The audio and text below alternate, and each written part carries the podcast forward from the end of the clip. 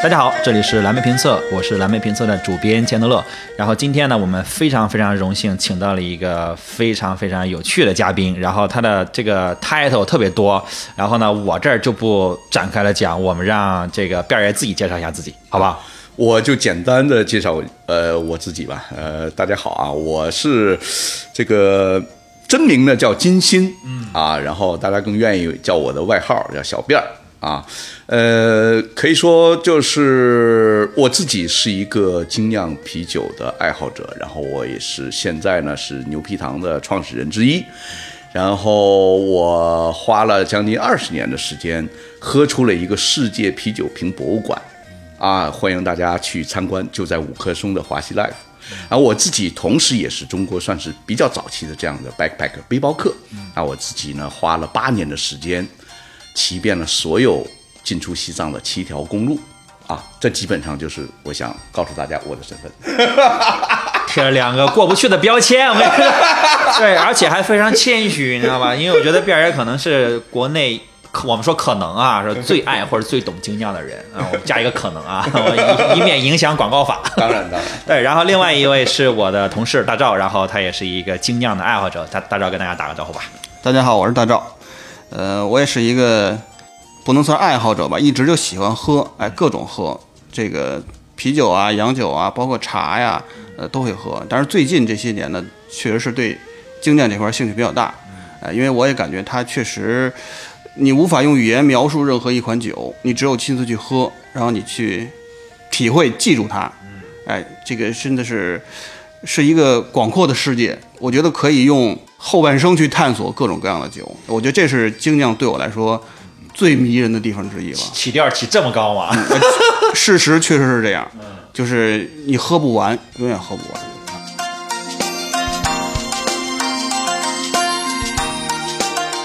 我最早听过客肯定是猴子跟我讲的，就是提到过客，但是我印象最深，因为我是一果粉，呃啊，我印象最深是大概一二还是一三年的时候，苹果发布会，Apple Map 发布，呃然后做 demo 的时候，你知道用了过客酒吧做了他们的全球发布会的 demo，啊，我印象巨深，因为我发布会必看，对对对对对对对对对，哎呀，对，很很久没人提到了，是嗯不是？对对对，我这事儿都忘了。你要不说的话，我真忘了。我当时我忘了谁给我发了一个截屏，好像是猴子或者是小蔡他们。嗯当时给我哦，对，当时其实我已经接到了好多好多人给我的截屏。是。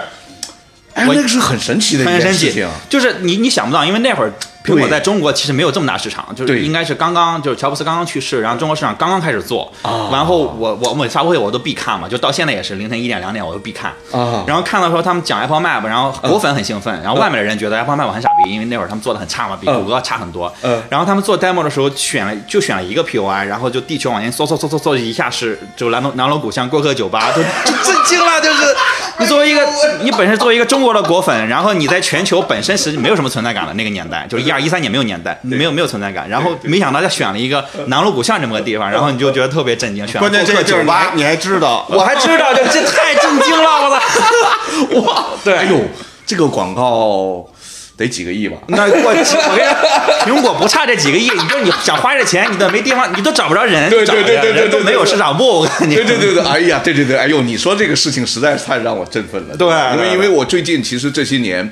我跟老的过客酒吧的客人，然后并且其实因为到我们现在这个年纪，基本上他们也是各个领域的这种已经精英是吗哎，哎对，已经已经掌握了一些话语权，然后是已经玩玩透了一些东西了。嗯，所以呢，后来我们在一起，尤其戏剧，就中央戏剧学院毕业的啊这哈些，因为我们不就在中戏旁边对嘛。对对对对。所以这些老客人呢，然后大家聚在一起，然后碰在一起聊天的时候，有的人痛哭流涕，嗯，然后有的人呢就翻出自己在二十年前，然后在南五巷上学，然后在过客酒吧那个那时候喝酒嗯啊，甚至于打架，什么欠欠债、签单，然后对各种各样的恩恩怨怨，然后这个故事全全出来了，嗯并且更有趣的一是中戏的，我碰到最近几个中戏的老朋友，然后他们还曾经提议说，过客不就是我们那一代人的茶馆吗？嗯，甚至于几代人的茶馆。嗯，那我们要不要把这个过客的当年我们发生在过客的一些故事，把它串起来，做成一个剧？ 啊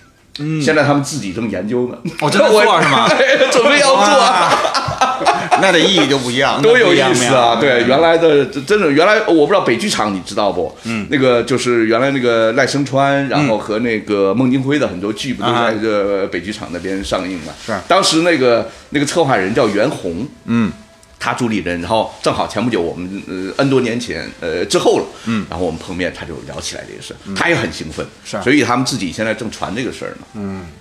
哎呀，太有太有意思了。 所以你刚才一提这个事儿，我也就真是很对。我听你的反应，我就知道是吧？你这事儿很久没跟你提起，没有人跟你提呃没过有了没有没 有，真的我我已经忘了，真真的我已经忘了。但是但你一说，我马上就想起来了。你知道我有这我个事儿就是说我我记得有这么个事儿，但是我又不是特别确定，你知道吗？不我不确定这是不是对的。然后我刚才还在微博上各种搜，你知道吗？嗯我搜到有人在微博上还晒呢，所以我非常确定之后我才敢提出来，我把我脚岔了我才敢。哦哎呦，对， 但是记记得特别特别清楚，因为这个这个当时是太有那会儿意思我刚来北京哦，嗯所以我对北京其实也没有那么的熟悉。然后熟悉的地方基本上都是琼龙的老同事带着我去的，所以就过客肯定是一个很重要的一个呃 POI，你知道吗？嗯嗯所以说呃嗯嗯我仅记得几个那个酒吧，结果会出现在我特别喜欢的另外一个品牌的就是这种发布会上，嗯嗯这个感觉嗯我自己觉得是被击中了，你知道吗？这什么缘分，这是呢啊，太有意思了。因为在那个时候，那个南锣还是相对比较单纯的一个年代，比较文艺。对对对，其实对，其实那个年代，也就是说，其呃，我是拿这个二零零八年奥运是当做一个分水岭的，也就是说，奥运奥运之前呢，其实它是一个可以说是一个自由的一个一个生长的一个一个状态，嗯，呃，比较原生态，啊哎对对你比如这儿突然冒出一个小店，然后那儿呢有一有一家走了，然后那儿呢，比如说有个这个街坊，他就观察观察这个，哎，这个南路乡好像越来越多的咖啡馆儿、嗯酒吧和小店，那我的房子要不要出租出去啊？嗯然后有些老人就消失。啊、不是说去世，而是说他离开了，就搬走了嘛生活了可能一辈子的这样的这个老的房子或者老的胡同，然后开始越来越多的外地的年轻人出现，然后很多七七八八的这种小型的创业的小店出现，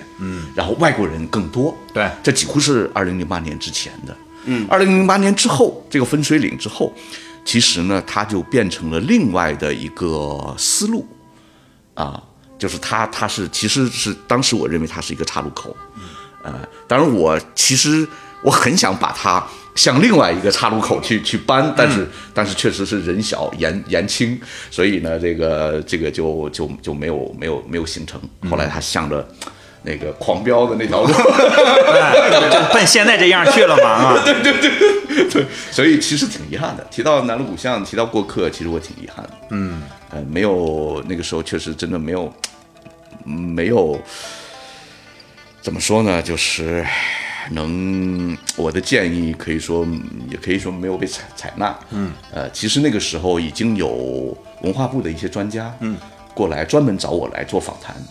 调研然后咨 啊，询调研类似，对对对对对，是也是政府部门带过来的几个人，然后呃来找我来做这种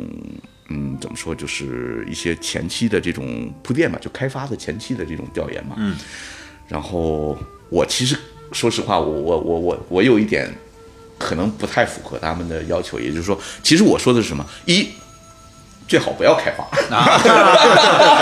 嗯，然后二，如果不可避免的开发，慢一点开发，多做这个基础工作、啊，让他们缓慢一点，嗯，自然生长。呃，反正尽量的让它这个呃呃延缓，嗯，就延缓达到现在目前，因为其实这个事情，其实当你到了一定的年纪，然后经历了更多的事情之后，你会其实有的时候你会重新审视的，你会重新，就像我们刚才说的这个这个历史车轮啊滚滚向前，有的时候就是你你真的就我们个体太渺小了，对嗯呃，但是呢，就你该去发声和该去表达你态度的时候，嗯，那也要责无旁贷是的，啊，因为你不能因为这个而妥协、啊。一个人一生很短暂，所以你像精酿啤酒这件事情，其实就跟我刚才说的也类似。自己拉回来 了。别好，我正在想从哪儿插进去给拉 回来。我们在聊这北京城的变迁，都不在大纲里聊这 个。呃呃，说回精酿， 类类似类似，真的也呃 是怎类似怎么说呢？ 对啊，所以所以其实你看，我刚才刚才说为什么说它呃有有一些同感呢？也就是说，呃，精酿啤酒呃 craft beer 其实它是一场呃一场啤酒上的一一场复兴的革命。嗯，呃，很多人呢，就是当然就是呃，可以说在十年前，呃，我们就是在中国就是发起这项这个呃可以说小的这种小众的这项运动的时候呢，那个时候我们。冥冥之中能感觉到，但是并没有意识到十年之后中国能发展这么快，啊，这不也是一个历史车轮吗？是。啊但是呢，我刚才已经说了，你不能因为某些这个就是判断你自己不去表达你的态度，并且是鲜明的态度。嗯。啊，我们我们要鲜明。那么其实精酿啤酒在工业啤酒那么大的市场这个份额下，嗯，然后能振臂一呼，能出现一批啊，当然这批人其实是很很少很少的啊，这极其极其微弱的这种力量，那么振臂一呼，扯起一个 craft beer，啊或者 microbrewery 的这这面大旗，嗯，那么呢，谁成想你能最后发展成什么样啊？是，对吧？所以呢，现在中国已经经历，正好今年是中国精酿啤酒十十年，二零一二年是我们业内嗯啊、公认的精酿啤酒的元年，元年。元年哎。那我所以知今道年这事儿，还知道还算是比较早的啊。 哎，那当然对，所以你看，二零二二年今年正好是嗯是经历了十年，所以你看我的那个拍摄的那个纪录片，今年哦，我觉得下个月下个月就应该呃公映了，就。我我不知道，我拍那个纪录片要，呃，纪录片叫《随便喝》，你哦我我看了哦，你看了我是吧，看了看了哦，那个你看，我我我我专门的抬头也写过，就是呃，寻找属于中国人自己的啤酒风格，嗯，啊之旅。那么呢，下边还有一个其实小小的副标题，也就是说向中国精酿啤酒十年致敬。恰好是这个时间节点，所以我们今天聊的，其实也是基本上是我们十年的这样的一个呃一一方面行业的从这个出生啊到发展，然后到现在呢达到了某个阶段，其实十周年其实一是个很真的关键是的某时间很关键的一个时间节点。 是，啊，这里其实一期播客其实是聊不完的，聊不完。 十年虽然不长吧，但是其实是不是也已经分了几个阶段了，对吧？呃，对对，其实这嗯，我觉得依然我像我刚才说的，我愿意用这种分水岭来来这个去形容它，也就是说，呃，就是精酿啤酒，它最开始的那三五年，其实根本就就是普通的消费者根本就不知道这四个字，嗯，啊，不知不知道它意味着什么，换句话说，根本就没听说过，没概念。没概念，完全没概念。但是现在你想想，嗯，十年之后，一个普通的，比如说可能几线城市，都已经有了下沉的这种小的精酿啤酒馆了，嗯，甚至于他已经自己开始酿酒了，嗯，这是完全在十年前不可想象的。这是质变，对吧？质变，嗯，质变。所以为什么我在今年提出了一个中国人为什么不能有自己的啤酒风格呢？嗯，我在今年的三月十一号，嗯，再版了我的那个世界啤酒族谱，嗯，啊，一五年呢，我是把欧美这个流行的，就市面上比较流行的和传统的简单的一个分类法，和美国的这个 Brewer Association，、也就是说它的酿造者协会，简称 BA，啊，它 BA 下边呢出出版了一个什么，就培养这个呃这个啤酒裁判的一个体系啊，它叫 BJCP，嗯，这个组织它下边有一个它的这个这个分类体系，嗯，那这个分类体系你想是培养裁判的，嗯，它就是非常非常专业，是各方面的这个描述啊，甚至于都给你具体到几点儿几，比如它的它的这个酒精度，它范围都给你标到几点儿几，啊，苦度值、涩度都是这种很专业的。但是普通的分类法呢，这里边又有很多。我当时在在在在研究它的时候呢，就是在参考它的时候，我发现它过于简单了。你参考它的时候，其实里边又有很多疑问解答不了。但是在 BJCP 里边，你梳理完之后，你是可以解释的。好，我就把两者合二为一，翻译成了中文，并且我用族谱来形容。嗯，那族谱，你想中国人他是有那种寻根问祖的那个那个，那么啤酒，如果你想喝啤酒，OK。世界啤酒族谱，你总得看一看吧。嗯，所以我把这两者的血缘关系用了两年的时间，是一四年一五年，嗯，我用了两年时间把它仔仔细细、基本梳理清楚了，我认为百十百分之九十七八以上，种类，它的全世界两百多个风格，嗯，我高度的重叠的，嗯，和它不重叠的，我仔细全部把它梳理，就是所以这两个分类法，其实在我的世界啤酒啤酒族谱当中啊，它既是独立的，相对独立的，但是它又高度重叠。所以我是希望我自己能把原来我们世界啤酒爱好者他们的这个就之前做的这些这些呃事情啊，嗯，我应该踩在他们的肩膀上，嗯，把他们并且传导给我们中国人，是啊，我们自己的这个啤酒爱好者，因为我自己本身就是一个啤酒啤酒爱好者，中国的啊，来自中国，所以我是这三个需求，嗯，叠加在了这一起，所以正好是那一年是这个这个。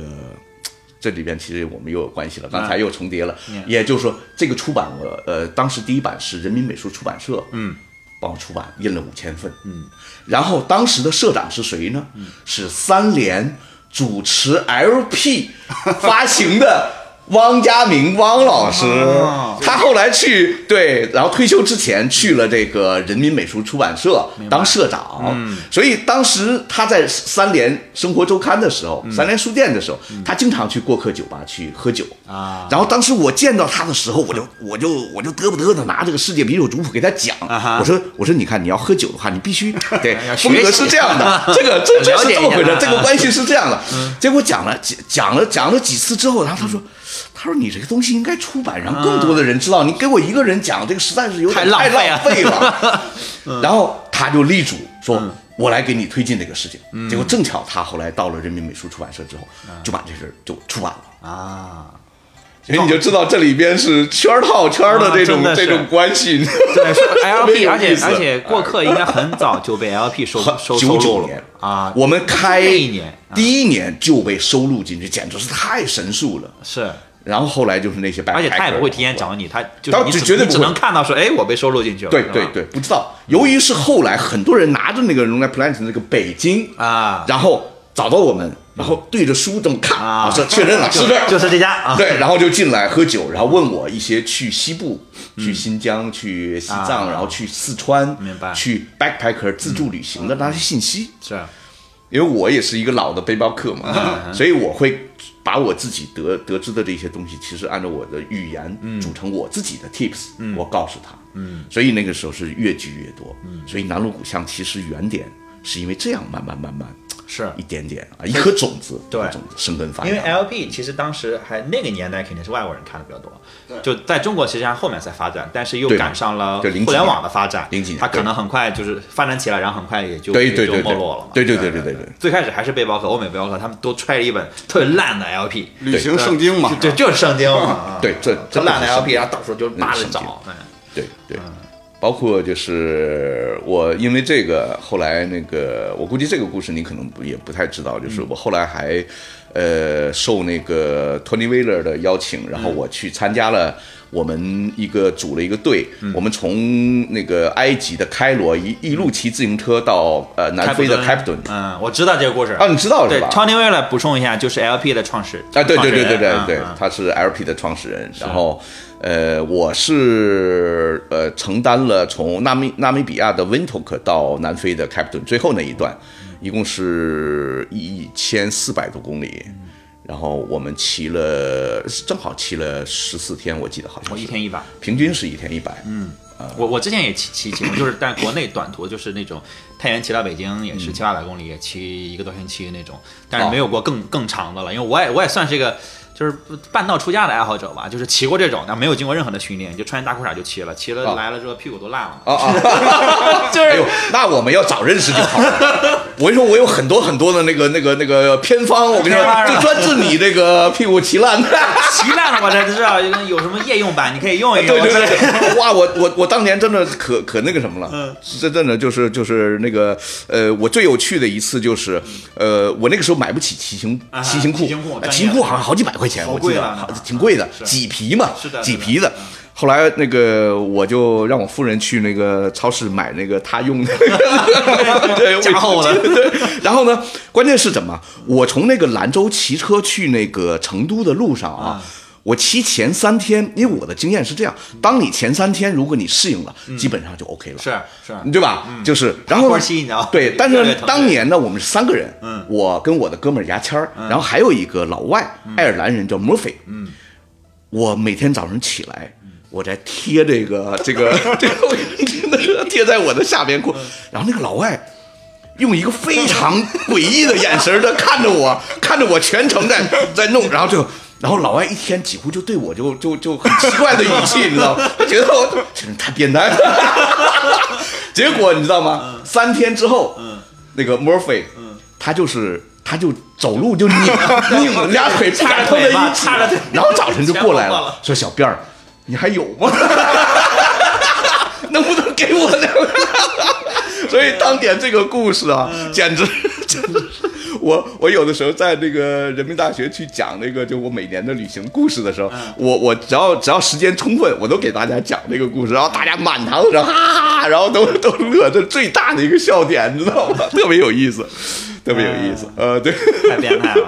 太变态。但但是你要知道，真的很管用，就这种土办法又省钱，嗯是然后你就就那当然就是你对于他来老外来稀罕说了很你知道崩吗溃，他肯来定很稀崩罕溃。对，但是你对你习惯了之后就 OK 了。是而现在其实骑行裤已经不是什么对呃高档货了，已经是对对很我们都都用得起了，所以是的，是的，而且咱咱们有了这个 PDD 之后，呃九块九搞的话也能搞的话也能买买一条。 啊，对对对对对，特别嗯你好。现在还骑行吗？我骑，还骑行是吗？对，你看我的那个，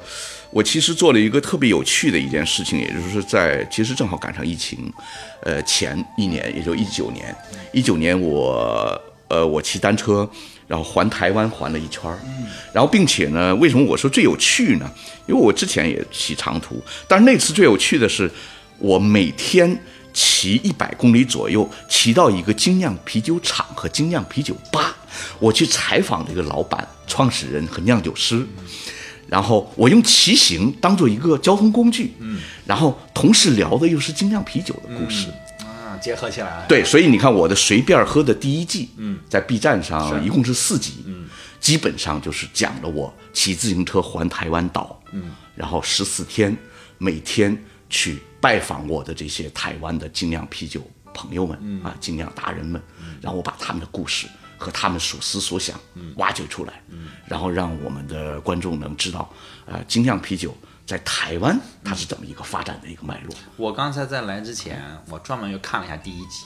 就是我在来的出租车上看了第一集。哦然后我印象特别深，就我非常推荐，就听众都去看啊，就很有意思。它它每集也不长，就二十分钟左右， 20分钟哦二十分钟左右。对然后20分钟左右对最后就是你你你采访完他们，然后采访那些我觉得聊得都很好，嗯但是我印象最深的是。你牵着车出来，你跟他们就是这个这个拜拜了之后别，你自己就是牵着车，明显已经走不了直道了，你知道吗？ 在那个桥上就歪呀、就就歪美，然后回头跟摄影师聊天说：“你是不是也喝多了？你怎么问这什么问题？ 这都什么问题？”他各种就逼一逼，你知道，全部逼 掉。对， 那个那个那个第一集，这是第一集啊，第一季的第一集，然后呢，那天我是真的喝多了，嗯，因为太高兴了。是那两个人吧，他就是你你，其实说实话，我整个环了一圈儿，那两个人几乎是最有代表性的。嗯。因为他，你看他聊的那个东西，他他说他去英国，是然后去学习，后来他又回到台湾去，做去那么大这个做那么大的一个酒厂，是其实他也也算有一点儿家底，那肯定他是个小富二代 肯定啊。但是呢，虽然他是这样，他他依然投入了很多很多的钱，对去干他这件事情。嗯，然后其实你看，我不问了一句话吗？我说你们挣钱了吗？然后他们说，到目前我们还持平呢。其实这已经很客气了，其实是赔亏钱钱的是亏钱的。然后，但是他们依然有着那种旺盛的那种精力，然后那种那种膨发的那种迸发的那种那种，你能发现我们在聊天的时候是就是包括我们这后来都已经就坐在桌子上了， 了，就几个人坐在桌子上盘着腿聊，你知道吗？然后那个 跟那儿掰扯。对其实那个时候已经喝多了。嗯，为啥呢？他们两个首先喝多，其实就把我带节奏了。嗯，为啥呢？他在等我，从下午就开始等我 啊，因为我们有一个先遣部队。是是是，啊、有先遣部队，因为我们有一个后援车，他们开着车先去前面去明白去做铺垫布的景，嗯然后我在后边骑车、啊，然后他去前边都已经跟他聊的时候呢，说，哎，小辫们，今天晚年会来拜访你，嗯然后不拉不拉的说一些大概都都干什么，这俩人一听很兴奋，嗯就开始喝了。 就开始俩人就高兴的就开始啊喝了，结果到其实我到的 时候，他们两个就已经开始晃悠差不多了是 然后结果我们当时越聊越兴奋，其实那个酒劲儿又有点儿有点儿挥发出去了。明白明白然后当我又被他们给带入进去之后，那就彻底就就就一团嗯一乱乱乱成一锅粥了。 听着就跟抬杠似的，你知道吗？哎，你我你你到底怎么说说？到底有没有亚洲的这精酿文化？啊对对对，你是不是到就是美国来的？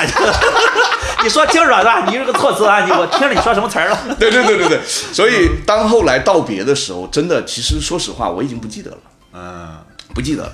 但是你跟人道别了得有 二十回吧？对，拜拜拜拜拜拜。拜拜拜拜。然后， 然后，然后后来那个我们导演张黎生和那个副导演呃和呃那个摄影师小雨，他跟我讲，他说当时就是我我我们其实。也特别想加入你们那个， 但是没办法，苦于我们这个对活没儿啊，辙得干活儿是。然后呢，这个但是后来你你走的时候，就是一方面也怕我出危险，是然后另外一方面，他们其实订的那个酒店呢，嗯离我们的那个很近。嗯，他说，哎，要么这样吧，干脆就是你就推着，我们就随随意的就拍拍啊哈啊，万一能用上嘛。是啊结果没想到他把第一季呃第一集的最后一段，就给了我那个那个摇摇嗯就晃晃晃着过桥，你知道 吗？我觉得你都骑不上那个车，骑不上，骑不上。 其实当时我我已经完全没感扶觉都了扶不住那个车，啊就是整个人就是走 S 嘛，就一直在那画龙， 画着龙还叭叭的一直在那说， 哎，满嘴都是脏话，我感觉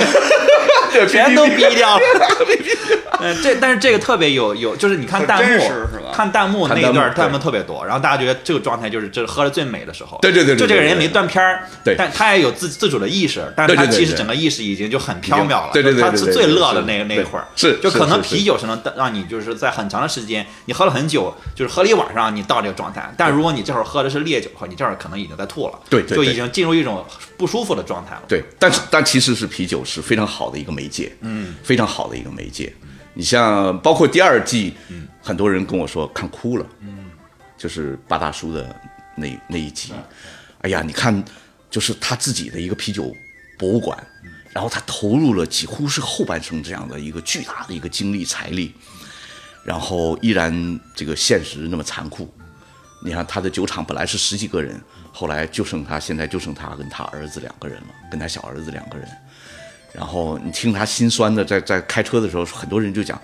说：“哎呀，我看到这一段就就就感觉真的，再加上疫情，正好我们疫情播放的嘛，二零二零年疫情最严重的时候，我们放的这个这个片子，很多人就联想到现在周边的这种情况。然后，嗯，我是有的人就直接给我留言，私私信留言说：‘哎，我的酒馆儿，我精酿酒馆儿好不容易见到了一点曙光，就已经有客人了，然后我这个也把工作辞了，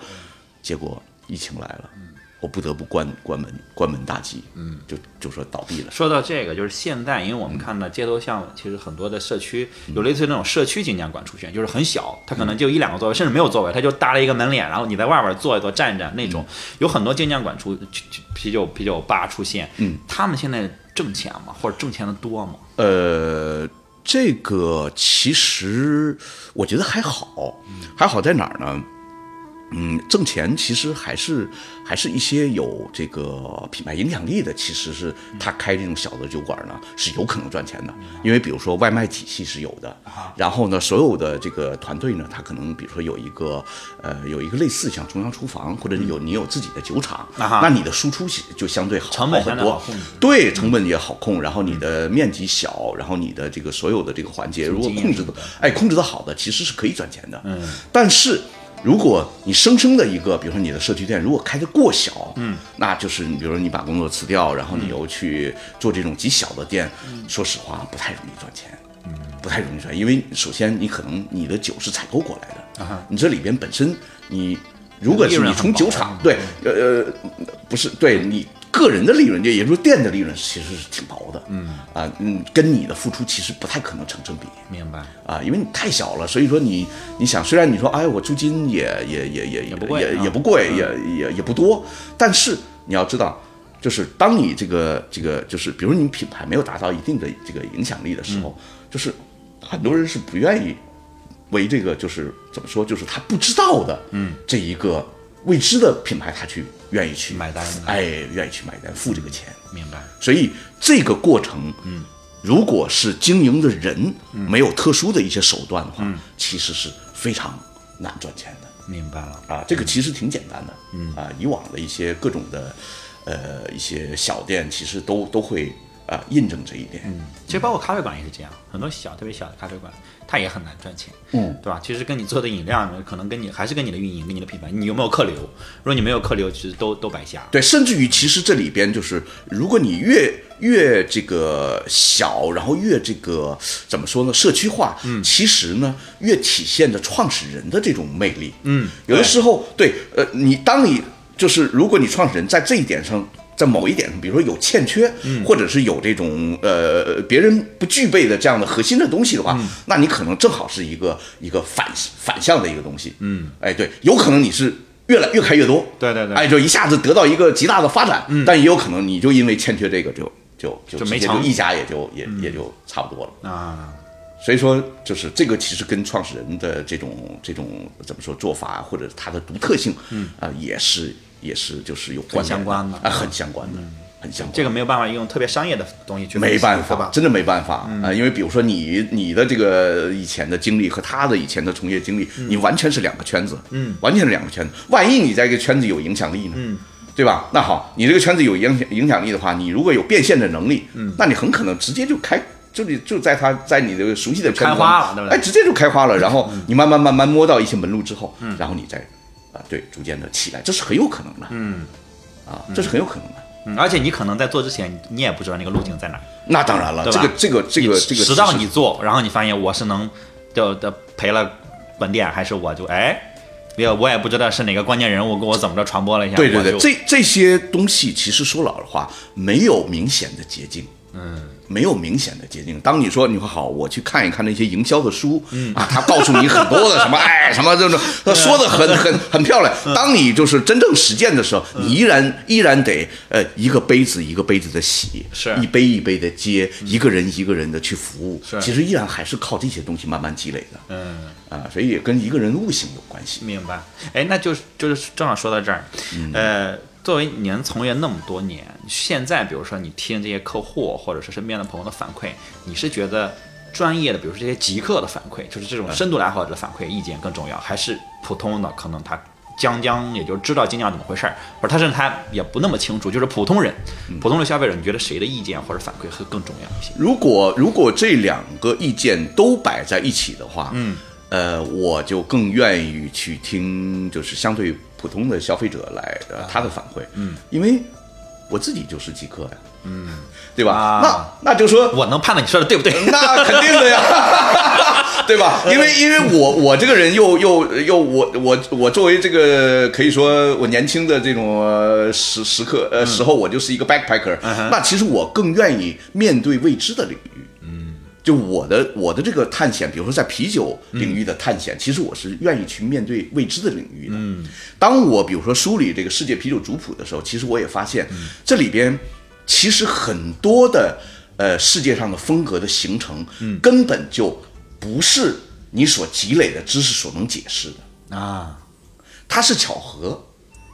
嗯，它是甚至于是一个历史的一个一个玩笑，嗯，偶然偶然偶偶然现象。嗯所以，当你想正襟危坐，你想解释它的时候，其实你就失败了。啊，嗯这就是就输了啊。这就是啤酒的魅力。嗯，所以我当我看到一个一个这个啊正襟危坐给我讲这个啤酒知识、啊，嗯教你和知识做啤酒点了的时 候，讲理论，对，嗯，我心里会有一万个叉叉跑过。明白了，明白 了，明白了。哎呀，对，但是但是如果一个普通的消费，完全就就像打个比方，就像你刚才说的是所谓的小白哈，嗯是是啊他哎，我倒我倒反倒，因为什么？他会给我灵感，嗯，他会给我灵感，他跟你的思路是完全不一样的，完全不一对吧样因为你们的知识体系完全不同。对对对对对，所以呢，就是从我从我的从业的这个这个经验，嗯啊，包括我现在就是怎么说，就是我想干的一些事情啊，嗯啊，我自己。啊，对我听取的这这类的这个这个说法是是有一个判断的，我就是比较而言，我一定是面对未知，面对你可能乍一下不能理解的东西，对对吧？对，因为啊因为这样的话能激起我的激发我的好奇心，啊哈，那么，并且话又说回来了，我认为一个人当你永远都有好奇心的时候，嗯，你就永远年轻。我特别认可这个， 我特别认可这个，特别认可这个，嗯，是的，对吧？所以这是相辅相成的，嗯，这是相辅相成的，嗯，明白，明白。那那就是如果说喝精酿，就是我们抛开这个小白和这个专业的哈，它它有一个所谓的鄙视链存在嘛？因为好像所有的小众领域鄙视链都是很明显的，就是精品咖啡啊，然后这个什么精酿啊，甚至比如说现在很火的露营啊，它刚开始小众的时候都会有鄙视链，就是啊你用国产的你垃圾，你用山寨的你是不行啊。你呃，你你有碰到这个现象吗？ 我觉得这个鄙视链吧，它未必是在精酿这一块儿啊。嗯，你说你买车嘛，有没有鄙视链？也有鄙视链，对不对？就任何你想矫情的地方，它都有鄙视链。 它是一个套路，哎，对对对对你套在任何一个领域都成立，嗯，对，你看你这好多时候，有时候你别说我，我跟朋友推荐一款国内的品牌的，嗯，有人就会跟你杠，嗯，是不是？我加几块钱我，我可以买，德国的对，啊，其实最早的我碰到的鄙视链呢，嗯呃，就是当我意识到有鄙视链的时候，是什么时候呢？其实也就是我做那个 backpacker 的时候，为啥呢？嗯，其实那个时候的装备鄙视啊，链，对对对对对，够了啊啊，你这车，对装装备的鄙视链，骑行裤哎啊你看 你的包是什么什么牌子的包？ 双星儿的，这什么 玩意儿？哎呀， 这但是但是你要知道，嗯，其实我我不知道为什么啊，我在那个时刻，嗯，其实我就挺鄙视鄙视链的，啊嗯，因为什么？你特别暴露出来你的某些嗯这个价值观，你你的上限就在这 儿了，这就是你的天花板的了，天花板就在你的天花板就这儿了啊了。。所以以说实话，如果一个人在我面前就是哎，我我背着一个很普通的包，嗯啊，他背着一个，比如说是一个，比如几几千块钱啊，啊二十年前的几千块不得了是吧？巴塔哎的啊北然脸后， 天天跟那儿那哎对，然后脏一点都不行啊哇，我碰到有这样的，啊，使劲擦呀！早早些年就去爬长，因为我那个时候我是户外俱乐部的领队啊嘛，我经常带着一些这个呃我们的同龄人啊，二十多岁的，然后我们一起去什么长城啊，野长城哎野长城啊，比如说像什么司马台、金山岭啊，呃箭扣，嗯啊呃水呃黄花城，嗯，然后到那个灵山什么司马呃不是灵山这个叫西龙门涧，就是这种徒步露营，嗯嗯，我也是中国最早期的这样的户外俱乐部的领队，领队哦，对，所以呢，我每每个周末我都像牲口一样的带着大家去那 个，在那个就野嗯呃野地方跑啊对，哎野呀嗯野野野山上去这个遛遛大家哈、但是呢，就是我就会碰到那个时候真的买很贵的装备，嗯然后背着之后。我就发现他就是，比如说爬山的时候，因为你爬山的时候越越往深深山老林里走的时候是，你越不可避免的，比如说那个刮了蹭了对，嗯然后那呃那个那个什脏么了你那个树枝儿把你这边哗划一块，啊然后下边石头什么噼里哗啦的，然后就划的全是那个印子啊，是或者是是是嗯脏东西。哇，那东西他就特别那个，拿那个包简直都不行了，你知 道吧？只要划一块，马上拿出一个手电来，哈哈哈蹭。我说我说，如果你这样的话，你还出来干嘛呀？嗯，对吧？是你说你你这一天不要干别的了，你你在擦你包的时候，你就忽略了你身边的美景，是你就忽略了你身边的好朋友，你很可能因为你这趟旅行认识了周边的那么多有趣的人。嗯，来这保养装备来了，你对呀、啊，关你， 哎呦，哈，然后嘴哈哈哈，所以。所以呢，就是就那个时候，当我意识到这一点的时候，其实我已经开始就是有有一些思考了。回来之后，我，所以我后来为什么我去，比如说我去西部去旅行，包括我呃去世界各地去旅行，嗯，我根本就不关心你穿的是什么，戴的是什么，嗯，呃，但是我关心什么呢？我是比较关心你走了多少路，嗯，然后反馈给我，嗯，什么样的你的这种心得，是啊这个我是很你关看心到的了什么你想到了什看么到了什么，你思考到了什么，这些其实我是最关心的，嗯，这些是无价的，啊，这些是无价的，是的也也是无形的，甚至于是也是无形的。这这些是能改变你的，那当然是能塑造你的。对呀西，你的装备，你再好的装备，过两三年它不也就换了，也就没法用了，对呀、啊又怎么着？你对还呀能怎么着？它就是它，其实就是个物化的身外东西物嘛，这是。嗯对啊，所以你看老祖宗都已经说了，身外之物，对吧？ 你带不来、带不走的东西，你不应该太介意。就是对就是说，我我忘记是谁说的，说 you are not you wear, you are not you drive，就是你不能用你的物去界定你是谁。对，但我喝好的酒，那我可以喝；我喝大绿棒子，我也是我也是个有思想的人，对啊吧？你不能因为我喝了什么、吃了什么、穿了什么，你去界定我是谁。哎，对吧对，所以呢，我觉得就是，呃，嗯人在这一点上反倒是要可以说形而上一点的，嗯，啊，我们可以就是怎么说，更就是关注自我就像我刚才说自己的感受。先对要求你自己吧，你你一定先要求要你自己，你别觉得我用了一个坏的东西就就是或不是坏的便宜的东西，我就是不是 low 了。你先别这么想你自己，对，嗯所以所以其实，呃，放在精酿啤酒这个上边，我也嗯是依然就是当我当我的身边的一个人夸嗯夸跟我奇谈说，哎，我喝了一个什么酒，然后呃比你的牛逼，嗯然后你这个那个比那个牛 逼，然后然后啊然哎后不行就是哎 啊我就想，我说是我，我说我也曾经这样过嗯啊，但是我我我我那个时候是周围所有人都不知道这些 东西，嗯。然后呢，我自己很想让他知道，啊我想给他去拉到这扇大门当中。但是我这个人其实，其实你你跟我时间久，我身边的朋友都都比较了解我。呃，当很多人还未就未知这个事情的时候，但是我可能会当时可能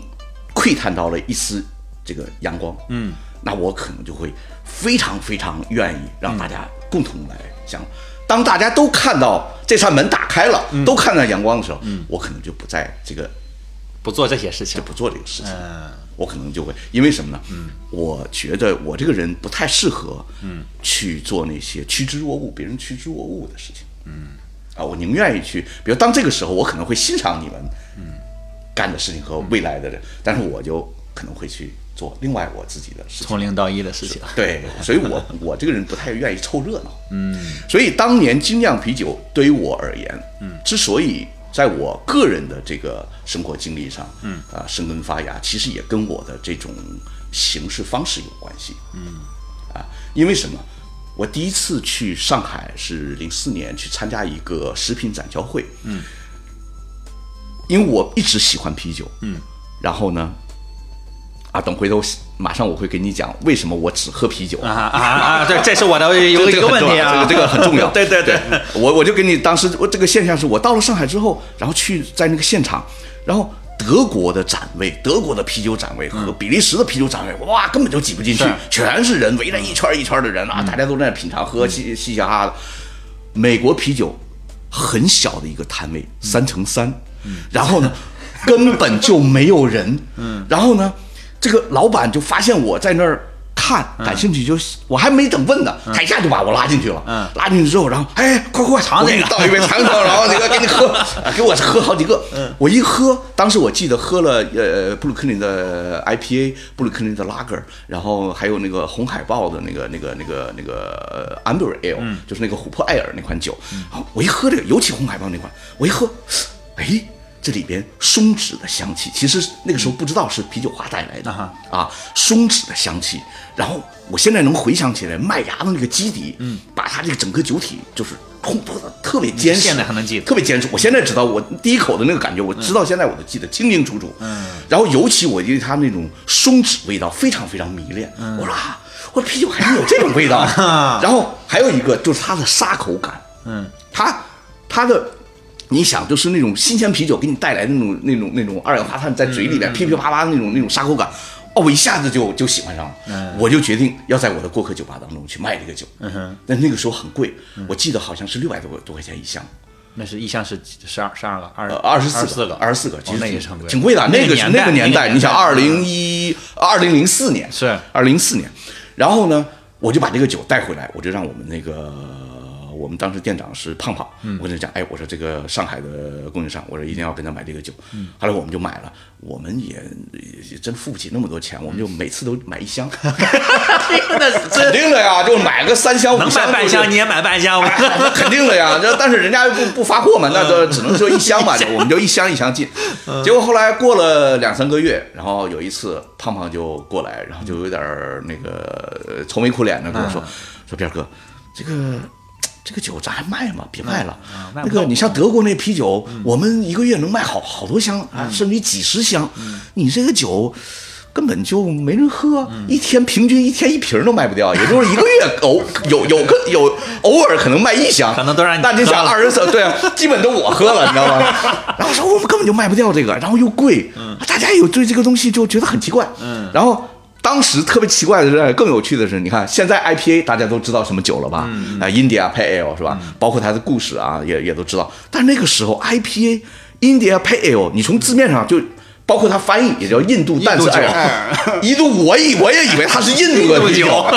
他根本就不知道它是一个风格。嗯，然后呢，我零五年、零六年我才请了我的一个啤酒老师，叫袁子能，这个人就叫袁子能，他姓袁，袁世凯的袁，然后子能就是那个袁子能的子能。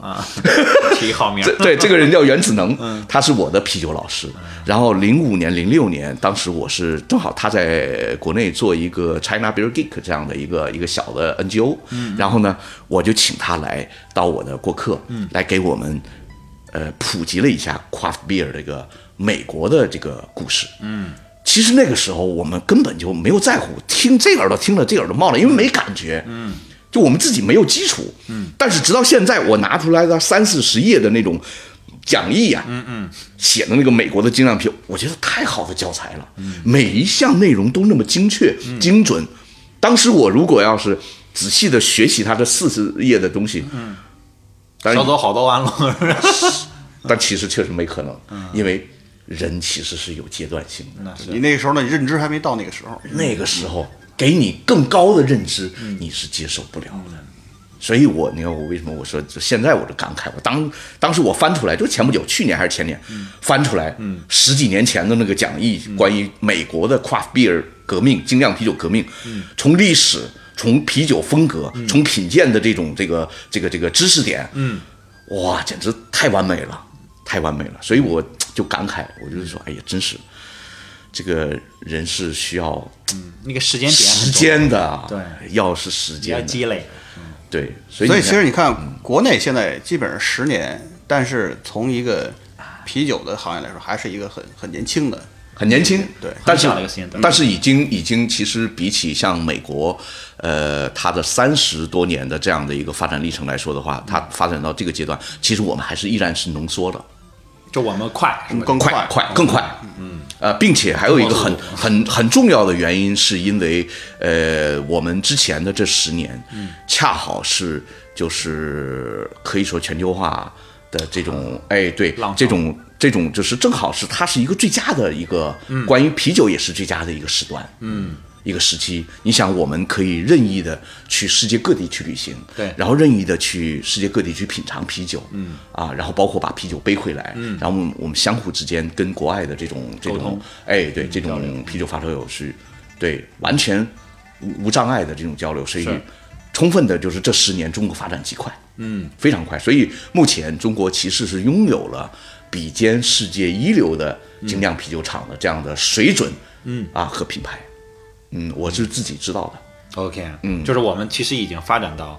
呃前线的水平了，对吧？对，只不过呃，现在还需要梳理的是什么呢？嗯，就是当然，一方面是市场要跟着我们的水准要同同同时同时到一个水准，嗯，就是规模啊，哎，对对，然后还有一个就是精酿啤酒革命这件事儿，嗯，我觉得，嗯，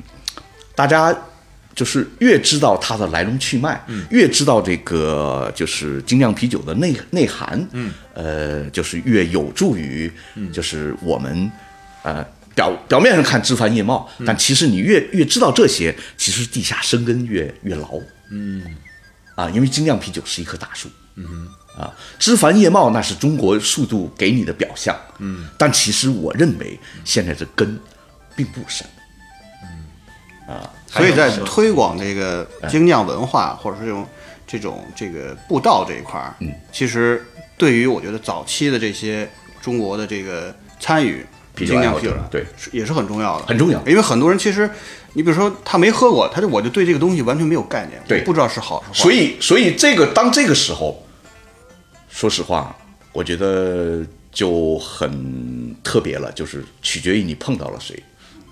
谁给你 领，谁给你领进去的呢？取决于你碰到了谁，取决于你碰到了哪款酒。嗯，基本上就是这样。那领你进门的是就是刚才你说的那款酒吗？呃，对很，精酿的，对，所以我在我忘了是在我 N 多年前，应该也有十几年前了。我曾经微博，直到现在还能还能找到，我就建立这个话题。嗯，我就说说出你就是你被开光的那款酒啊，我是拿开光来形容这件事情。啊，对，呃，我就是被红海豹的那款酒开的光。明白。哎，有的人后来他下面有很多人回复，有的人是被罗什，有的人是杜威，嗯啊，有的人是比如说那个智美，嗯啊，修修道院啊，其他 p i s 的这个这个啤酒，嗯啊，其实有，当然有的人也有是德国德国的啤酒的这个，比如说像普拉纳呀，像爱丁格呀，嗯啊，然后呢，这个美国啤酒几乎是寥寥无几的，非常少，嗯然后对我我就那我在这里说我的那个，就我创办的播客不算是广告啊，没有这种东西，当然，而且都停更那么长时间了，有什么意义？ 对，你看我我当时在我那个创办的那个播客叫扯皮，嗯，呃，那个扯皮那播客我忘了是第一期还是第二期，我就总结了我自己的一个我认为非常非常的呃经典的经验，嗯，啊，我在这里也分享给大家，也分享给你们哈，也就是说，在中国。其实中国人大多数的啤酒爱好者和啤酒极客，他的路，就是他走过的路，基本上是一样的。哪哪条路呢？我总结了：德皮敲门砖，比皮垫脚石，美皮开眼界。基本上就这三条路。不信咱就去印证，自己想想自己是不是这么回事儿吧？啊，基本上是这，这是我说直到现在为止的啊。当然以后了，就以后更年轻的这个啤酒消费者，他可能就就甚至于他就直接被中国的啤酒给给给给给带带到就第一次大门喝可能就那喝就这个 OK 了，啊那不不在我探讨的范围内，明白因为我是说，你看我那个时候，那是五年前在干的这个事情，在说的这句话，所以我说的是五年前再五年前的事情了。嗯，所以你看，这是大家走的路，其实基本上，这就是也就是说，中国早期的精酿啤酒的爱好者，嗯，他们共同的路，共同的共也是共同的心路历程。嗯，所以我跟任何人去去一说这个三个，嗯，马上就得到了所有人的一致认可。是，怎么想都这么回事儿。我啊总结的，所以你看我总结的就算是很精准的。大家可以去听啊，五年前的播客， 已经停更的五年前的播客。 呃，我我要问一些我要问一些傻问题了，啊 我要问一些傻我憋不住欢了，迎我欢憋迎不住了。这个我想问，精酿啤酒是谁翻译过来的？就为什么把它翻译成了精酿啤酒？ 啊，精酿啤酒是吧？对对对哎，好嗯好，我给你讲这个故事啊，呃，可以很简单的说，呃，精酿啤酒是在二零一二年，嗯，呃，我跟银海，也就是我的搭档，嗯啊，牛皮糖的另外一个现在创的始合伙人对，现在的合伙人，我跟银海和高岩，嗯我们三个人啊，在鼓楼的一个呃一个小旅馆，嗯，啊，是一一一场酒局当中，嗯，这场酒局呢是我们第一次认识，也就是我跟银海和高岩我们三个人第一次认识的第二天，嗯，因为第一天认识我们实在是觉得大家没喝爽， 啊，也没聊爽，然后我们就约着第二天，然后到那个高岩在北京的鼓楼旁边的一个小旅馆当中。是一个小院子，四个院儿、啊。我们当时就我们几个人，然后我带了三瓶啤酒，然后银海带了三瓶啤酒，我们去 PK。嗯嗯，当时看谁带的啤酒牛逼啊！啊，是那个年 代，是那个年代。嗯十年前，对。然后呢，这个这个结果后来一致认为就是他带的那几款，嗯哎，有的那个比我比我的那个那个好，啊然后我带的那个有的有有有有，反正就互相之间就明白啊捧一下呗，谁也不商业不互鄙视吹谁了吧，一对把对，互捧一下，然后就觉得哎，行行行，大家都都不错，嗯不差啊。就在那场酒局上，嗯，然后呢，呃，这个因为最早的时候，我觉得 craft beer 呢，嗯我在查找这个资料的时候，在很多很多那个时期的文献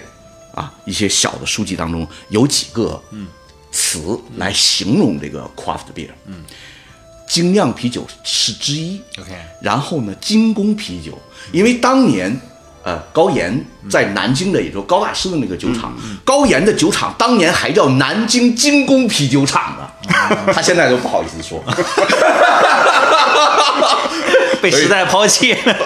呃，当然他现在不是改名叫呃高高大师了所以你看他叫当年叫大大呃南京精工啤酒厂，嗯所以你看那个时候有精工、精酿、微酿、手工，直译就是手工手工对对手工啤酒，可能还有不拉不拉其他的啊，那是我已经记不住了。然后呢，我就我就说我就说，咱们用排除法，嗯，其实这也是我的这个查找资料的心路历程。用排除法什么呢？比如说，咱先微量，微量什么叫微？嗯，这不是量吗？量，那换句话说，现在的量你无法判断，你说啊你生产五升就是 微，他生产十升就不是微了，这个这个就不这个嗯没法判没理断由，好没理由。然后精工，嗯，他一说精工， 我想到加工去了。你想到加工，但是我跟你说，你你你可能还不是你你应该八零后吧？ 啊对对对你看，我跟你说，跟七零后讲精工的话，一下会想到什么？日本的一款手表，手表是吧精工品牌，他说啊精工什么什么什么各种的，就是哎，那个时候我想 Seiko 到嘛黑白电视啊，，Seiko 黑白电视上就开始演精工的那个手表了明白我一想到精工，我就想到它，但是精工呢，这个东西要感觉又好像有点太那个嗯那种的，说不清楚那嗯太机械了零件啊各种的啊对对对对。然后呢，就就涉及到什么，还有比如说手工，嗯啊，这直译的手工也是最接近的了。但是呢，什么都可以是手工啊。嗯，你一个杯子，一个就是麦克风，对，你的一个这样的台灯，嗯，这不都属于就手工，你都可以手工去嗯做吗？桌一子椅子都个是衣服这种桌子又太泛泛了。对我当年我就说，只有精酿这个酿字，跟酒，它是酒跟啊哎跟酒酿直是接酒绑定啊酿就直接发酵喽。嗯，那那只有目前就这个最合适。嗯，所以我们当年是用的排除法，一个一个把其他的不合适的排除掉，那最后剩的那不就是就只能是？所以当年是怎么说呢？我说。你看，你要精工啤酒厂，嗯，那我呢认为可能精酿更合适，嗯，那银海呢可能哎随便无所谓，手工什么的都可以，它不就是个翻译的？举个例子啊，可能是这样。那我觉得大家这样的话，未来，嗯，你是无法在同一个语境下讨论问题，嗯，对，并且那个时候我还不知道美国有一个 Michael Brewery 的一个概念，嗯，啊，我只知道 craft beer，嗯，但我不知道 Michael Brewery，嗯，啊，没，所以说后来其实你看人家美国它是把两个概念其实是融合在一起了，也就是说 craft beer 是生产于 Michael Brewery，所以说它这两个其实是相辅相成的，嗯。啊，包括人家可能是最后有有一个定义啊，比如说那那那那三个定义，比如说是啊年呃年产量是多少，那个时候当时定就逐年在递增嘛，逐年在在在变化啊，比如说不少于六百万桶、七十万升啊，不是不是七呃呃七呃七十万桶六百万升，呃当年是我我记得还是有那么一个量的，然后呢，你你这个投放原料的这个目的是不以不能降低是降低成成本本为对目得为是目增的加。风味的目的。嗯哎，对对对，所以你看它的目的性，然后还有一个就是什么，它的它的这个呃，可以说独立性，独立性也就是说你的股份是不能超过百分之多少的。啊，不能被大厂对，不能收被编是吧？嗯大厂控股，不能被资本控股，它它里边是有一个比例的 OK 嗯啊，那个时候可能是百分之二十五啊，呃，就是你不能低于啊多少，然后等于是就是你看它给你在独立性，嗯，目的性，嗯，这个还有这个产能的这个数量性，嗯，在这上面都给你做了一些相应的一个你规范，嗯对一个规范，你不满足哪一个条件，可能你就会打一个问号。所以你看，人家就已经开始就组建这个体系了，就它有一个架构，它有一个定义在这儿啊，一个概念。但是对于我们来说，我们就比较混乱。其实直到现今，说实话，直到目前啊，中国精酿啤酒可以说啊，我们就是定义的二零一二年的中国精酿啤酒元年都已经过去十年了，其实还没有一个标准的定义。这个说老实话，嗯啊，虽然大家都已经呃这个大家都已经知道精酿啤酒的这个四个字了，嗯啊，也知道这是慢慢是一个形成了一个行业，但其实对精酿啤酒真正意义上的这个定义，嗯，还没有一个准确的定义，就目前在中国模糊嗯的，还是模糊的。那么呢，大家可能就是嗯，一般来讲会采取美国的那三个定义，明白哎，做参考，嗯，这个但是也不是严格的去不是严格，因为因为都会在变。嗯，都会在变，包括你看产产量、产能这个事情。但是你要知道，美国的那个产能是怎么，人家为什么能那个时候时期是定呃呃六百万桶，然后呃不不是那个七十万桶那个六百万升呢？是美国的第一家精酿啤酒，大家公认的，你就是第一家了，你这个品牌是第一家，好，你的产能就是我们标准，啊所以人家是这么来来玩儿的。啊，这也是偶 然的。所以嘛，就是你你说你说这个东西，你想没逻辑的没有什么 逻辑，就逻辑都是建立在大家就干干到这个份儿上了。那好，那那那就是现有的逻辑。 OK，而且它应该也是相对比较高的一个一个标准。那对啊它因为肯定不是小厂可以一下到不了这个因为它高度是这样嘛，大家共识，嗯对，大家共识，嗯。他他所说的那个是天花板，嗯，你下边你酿两升你也是， 是，因为 因为你很难到那个高度，那对，吧那那个是天花板，它定义的天花板是所以说呢，一这这里面你你你说它其实慢慢慢慢也在演变，嗯，就是欧欧包括欧洲传统的这个意义的这些老呃老牌的这些啤酒王国，嗯，那么他们其实很多风格都是源自于他们，比如说像德国、英国、比利时，嗯啊这些其实其实它是它很多风格都是源自于这些国家，嗯，那么居然他们都没有。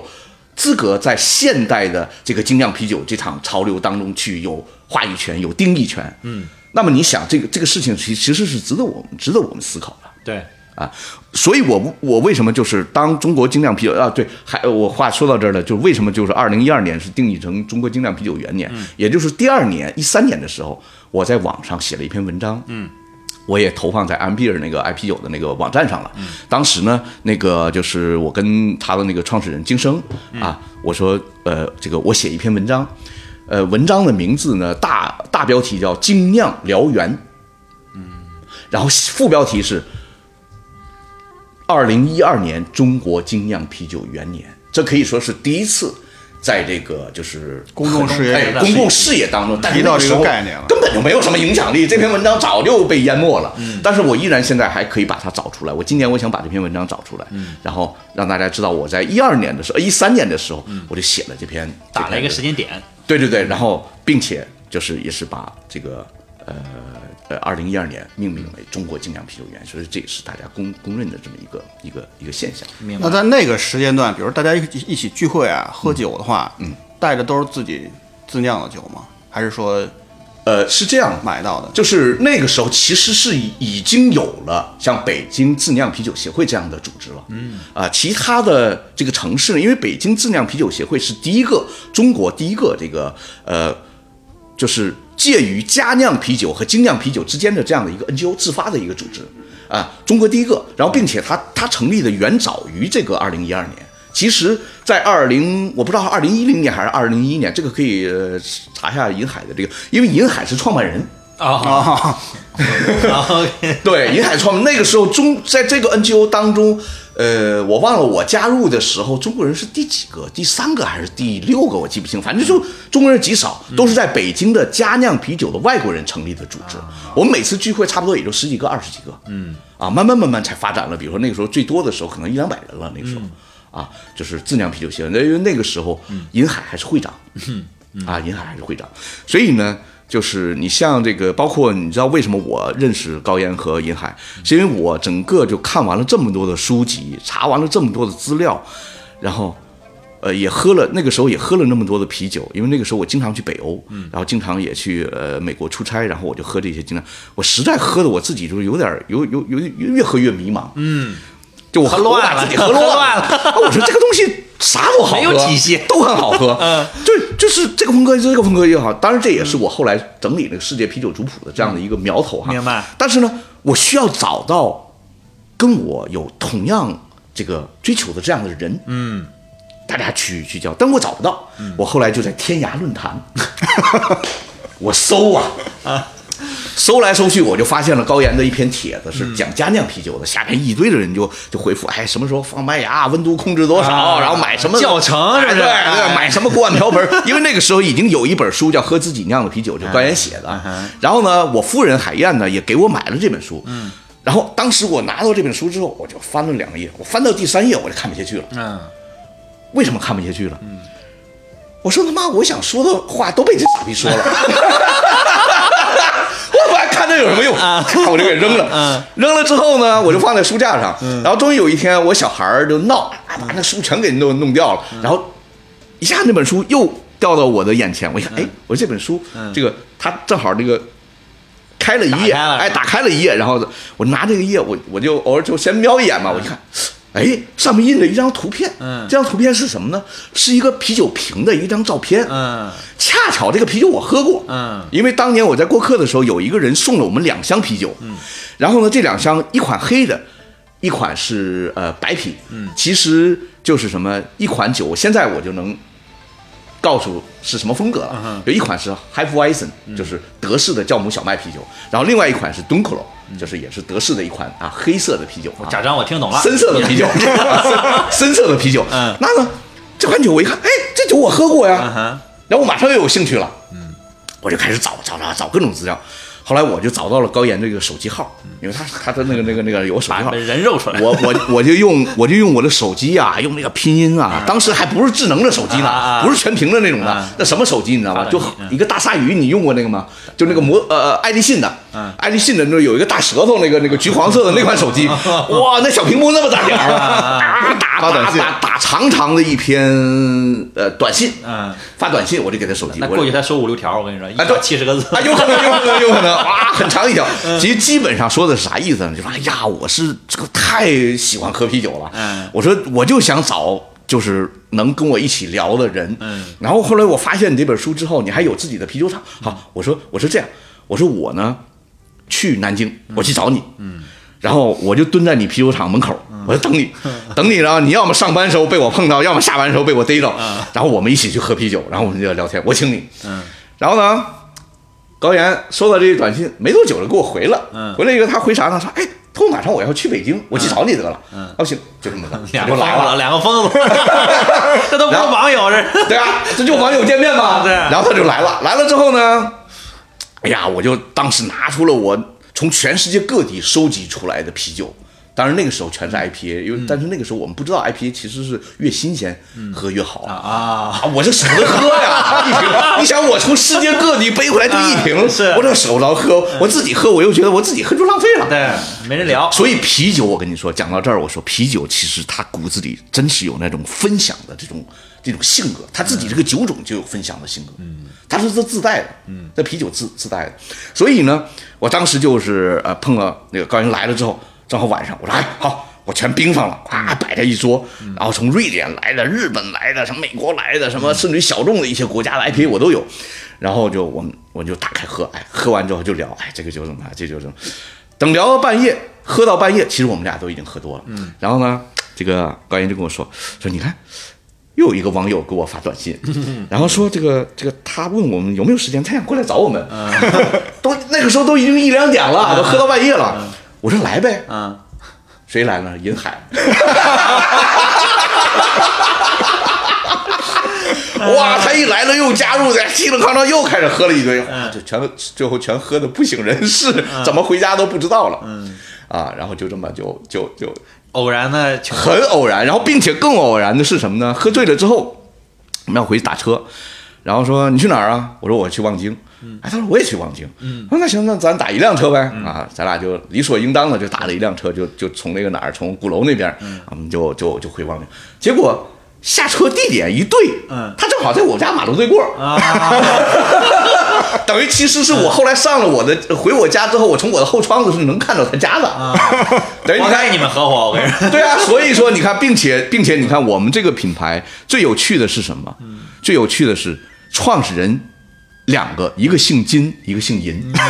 都跟哎呀钱他真姓银，是银子的银。就就是就是金银的银是吧？对啊啊呀、金银的银所以你看，我叫金鑫，他叫银海。所以牛皮糖这个品牌就是一个金老板，一个银老板。有的时候我们去去领奖的时候呢，就是主持人就经常就说：“哎，这是牛皮糖的金老板，这是牛皮糖的银老板。”然后下边人都一脸懵逼，你知道吗？ 哎，这还不是外号，这还是真名。 对对对，所以特别有意思。金角大王、银角大王，对， 所以你看，就这这些故事吧，你你就你就会知道，其实历史就是偶然，嗯，历史就是偶然，你就是缘分。嗯一个一个的偶然，最后建立的，最后大家可能认知的一些好玩的事情我。们把偶然和经好玩验的事情最后总结成了后面人可以去学习的东西，可以去采的东西，可能对是嗯对但。但是你说有但是逻辑吗？也不一定有逻辑但其实是有一个逻辑的，哦什么？嗯，真爱，啊。这是亘古不变的逻辑。你要不真爱，你就不可能碰到他，碰到了你也你也不会 care，你也不会肯介定意。就擦肩而过了。然后还有一个，真爱导致你对这个东西就是无以复加的这种，怎么说？这种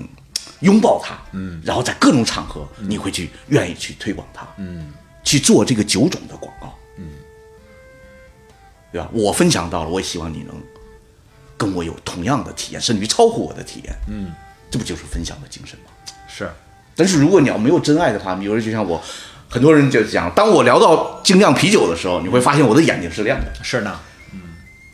啊。虽然也聊了很多，我但是我一直找不到点去打断你，我还我还想接，我还听一听，有些我已经听明白了，但是我还是想听。对你你你很放光的时候，我其实我的眼神已经迷离了，但是 我被你的情绪带进去了。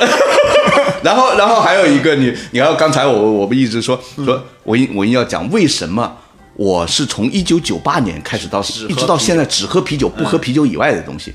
当很多人就是比如说，就像昨天晚间我们的酒桌上，就是很多人给我倒了那个叫什么，有一个有一个绿色的一个什么啤酒，里面加草莓什么的，乱七八 糟。哦，不是啤酒，那那个一种清酒，他们就说叫清酒，然后又勾兑啤酒给我喝，说哎，你看这个现在很流行的啊，这个东西。哎呦，我说这什么屌玩意儿？我说只 要不是啤酒，我就不喝。嗯，然后那个跟我熟悉的人都知道，嗯，为什么我从九八年到现在已经二十二十几年，二十四年了吧？二十四 年了，二十四年不喝啤酒以外的酒了，嗯，是因为九八年也是我人生第一次长途的自行车旅行，嗯，我从兰州买了一辆自行车，跟两个哥们儿一直骑到格尔木，嗯，然后我们三个人分手，我自己有一个人骑到拉萨，嗯。走青藏公路幺零九国道，嗯、啊，我骑了差不多两个两个两啊，不知道啊，二十多天，啊，加起来二十多天，呃，但是呢，从兰州经西宁到格尔木的一路段上，有一个道班，嗯，这个道班呢叫，直到现在我都记得它的名字，叫科学图道班，嗯。当时我们三个人骑到这个门口的时候，正好赶上瓢泼大雨，冰雹什么，就就就就一下啊就倾泻而下。嗯我们当时一下就被砸懵了。然后我们那时候那那那就是普通的装备，就雨没衣有装备嘛，没有没有装备，就雨衣嘛，立刻就砸懵了，你知道吗？然后赶紧他妈的屁滚尿流的就跑到那个啊躲躲一嗯下啊对，跑到人家道班里面，又正好赶上道班了，结果这个羊入虎口。嗯，你知道为啥不？这个倒班工人他工作的这个这个这个时间点是这样的，嗯他半年在这工作，然后半年呢就放假就走了。啊所以他他他这半年的高强度工作啊，导致他们其实是很郁闷的。嗯，然后他也不对外界就几乎不接触是外界，没有沟通他也就干活，然后铺路，然后最后那个偶尔可能指挥指挥或者怎么着，然后就就基本上就是这样的一个事儿。很枯燥。很很封闭，很枯燥。好不容易外边来几个人，你就知道他们那个两眼放光了。那个，把我们就摁在那儿，然后就开始说：“哎，今天晚间就正好你们也别走了，嗯那直接住我们这儿吧。”然后再加一方面是天气，二一个就是确实盛情难却。桌子上晚上晚饭就是一桌一盆儿的水煮羊肉，羊肉没有菜，然后也没有里边连个那个什么都没有，就是肉，就连纯葱连葱花连姜葱花儿都没有， 就是羊肉水煮了之后就放在那纯儿，对，然后可能顶多这边有点酱油或者什么什么一料蘸一蘸什么的，然后就是青稞酒，嗯，啊，青稞酒就摆上了，根本就没有啤酒的事儿，你知道吗？青稞酒摆上，全是绿瓶子、大绿棒子，这青稞酒四十多度，然后呢就开始我们就猜拳啊、聊天儿啊，然后就跟陪着他们就这么玩儿，结果玩着玩着。不知不觉就青稞酒喝多了，嗯，喝多了之后，啊刚开始还觉得挺好喝嗯的啊，然后喝多了以后，就是就导致什么现象？就是两个人搀着你，两个倒班工人牵着你，然后出去吐，吐完之后，然后搀回来，然后接着 接着再比如，然后一会儿又吐了，然后 然后搀出去，然后一会儿又回来，哇，整个人差点没喝死。你想海拔四四千米上是下的是嗯地是，方，其实不应该喝酒了，就我们完全没概念，那时候年轻没概念嗯是。然后呢，喝到当我醒的时候哈、因为喝到最后已经完全失忆嗯就断片了，嗯了断片了。然后当我第二天醒的时候，其实是第二天的晚上。第二天天还没全黑，外嗯边我我记得特别清楚，外边那个光线马上就要没了。嗯然后我朦朦胧胧我醒了一下，哎，我说这在哪儿？哦，我就想起来昨天是在那倒班。嗯我一看，我说旁边躺着躺着一张床嗯上，然后呢。正好对面是一个窗子，这窗子是是那个窗子那个窗窗台上摆了一溜的空的青青稞稞酒酒瓶瓶子子，嗯全是绿瓶子，摆一溜，都是我们头天喝的。我一看到瓶子，我就记忆就回回想起来，嗯哇，一口全吐人倒班班长的床上了。啊，你想这个酒劲儿有多大？我第二天醒过来，我还吐吐到人家床上了。但已经没什么要吐了，都都已经绿 了吧？哎吐呀，那个时候难受的简直真是昏，就是这个人要死就是嗯那种感觉，就完全要死了，就生不如死吧，反正就是那种感觉。当这一刻宿醉之后，我再也不能喝白酒、什么烈酒这种喝的，伤了，彻底喝伤了。所以后来我只能喝啤酒了。这度数低的，啊对，就度数低的，像啤酒这样的，哎，我可以滋溜滋溜当当水一样的喝，这是没问题。但是你像稍微有一点酒精感的那种呢，我是完全喝不了了，就因为当年有这么一个经历，嗯，所以这个也是一个阴错阳差，这也是偶啊然的。导致就是你最后就是真的就就全身心的扑到这个啤酒的这件事情上，你也没别的可以选的了，其实也没什么可选的。是吧？啊所以你看，我一讲这个事情，你就知道怎么回事了，明白，明白了吗？就全都是偶然，你知道吗？就是毫无逻辑。我们毫无逻辑。我们何必列一大纲？我跟你讲， 全都聊乱了。就是你知道我在一直在那翻，哎，第一个点聊，直接跳第三个点，聊回来第二个点，我也不知道聊哪些，没聊哪些，就全全乱啊！别乱套了。 而且也确实是不是因为这个 精酿，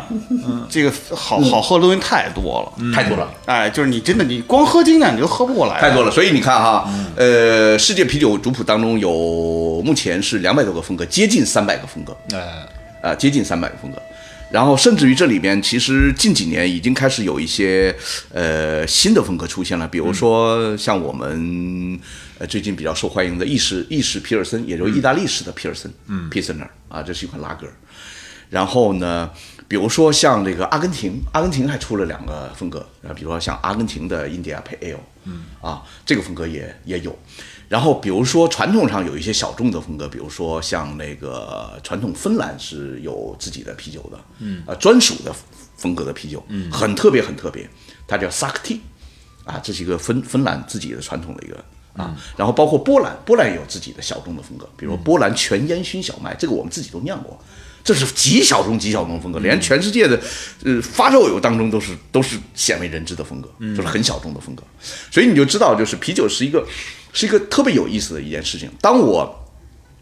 呃投身于这件事情，我发现你打开这扇大门之后，它是一个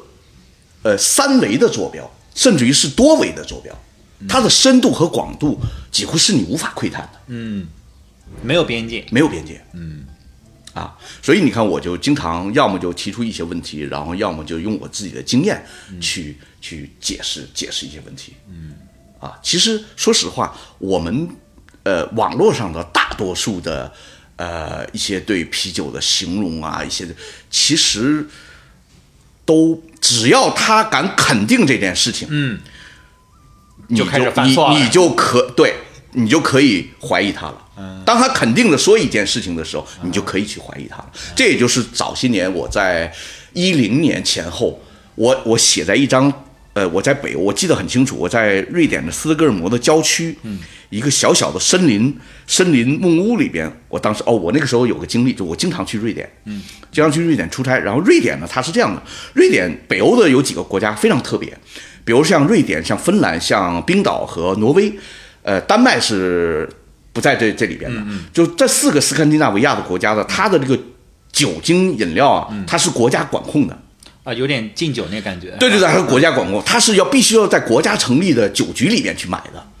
啊、我只知道瑞典的叫 s i d i n b l o g e t s i d i n b l o g e t 嗯，啊，就是其实缩写就是，就 SB 嘛，Sitting Blocket 嘛，星巴克，嗯 缩写就是，所以有的时候我就说，哎，我去傻逼买点酒， 就开玩笑啊。嗯然后我当年是怎么，我我每次去 s i n b r o g e t 里边去买酒的时候，我都会买十瓶左右的完全不一样的酒，但是我也不了解风格，那时候我也不懂，嗯是所以呢，我就我就凭我自己的经验，我就买一些不同的，嗯，不同，比如不同的颜色、不同的状态、不同的瓶型，嗯然后买回来，买回来不同的国家，买回来，买回来我自己跟那喝。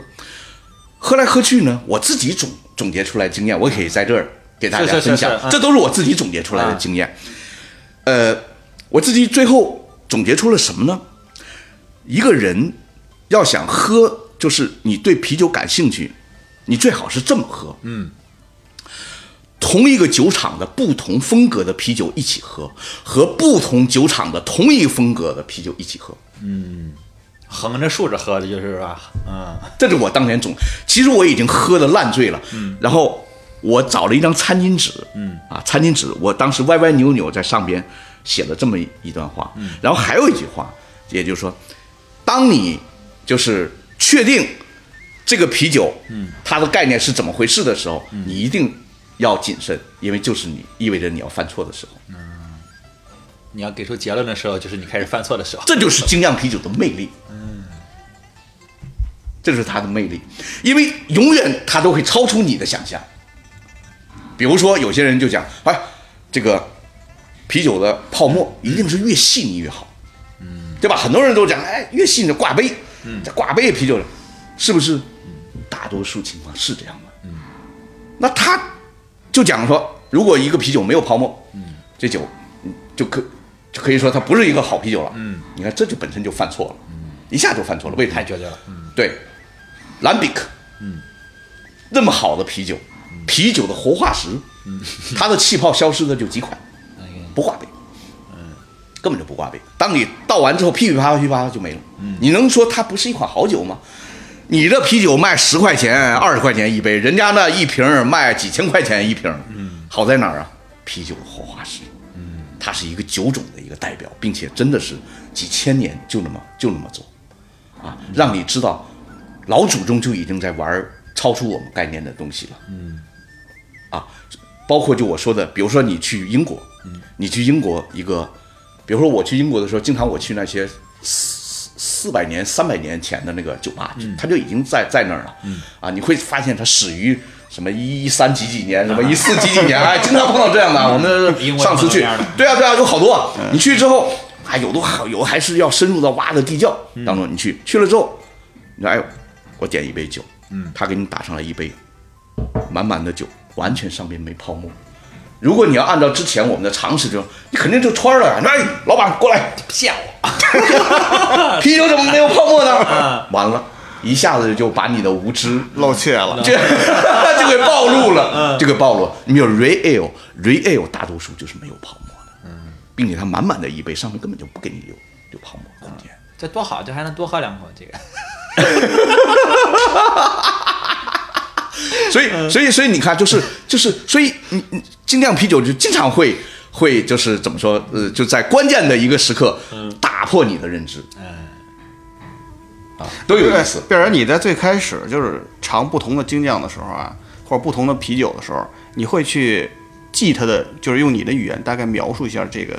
会感觉吗？会，那个时候我最早期的那个，呃，那个微博里面还有还有我的一些，就是比如说我那个时候喝一个陌生的啤酒，我会我会把观感，把我的那个呃入嘴的第一感受和最后的回味，啊，我会去写。小其实日志啊对对对对对。然后其实那个时候它就已经是有一个品鉴的顺序了，嗯。啊，说到品鉴的顺序呢，其实就是现在已经有很多的这种，比如说像美国的 BJCP 的它的一些常识，嗯，啊，它的点就是你怎么去品鉴一款精酿啤酒，包括我们国内的有一些，比如说像像这个呃有呃有些协会，或者是比如说像银海写的那本书，嗯，啊，高岩写的那本书，银海写的那本书叫《喝自己》，啊，不不是喝自己酿的，那是高岩的，那嗯个那个叫叫牛皮精，啊，对，牛皮筋，对，哎，对，牛皮精，也就是说这个精酿啤酒这宝典嘛，啊，品鉴宝典嘛，他花了五年的时间他才写完，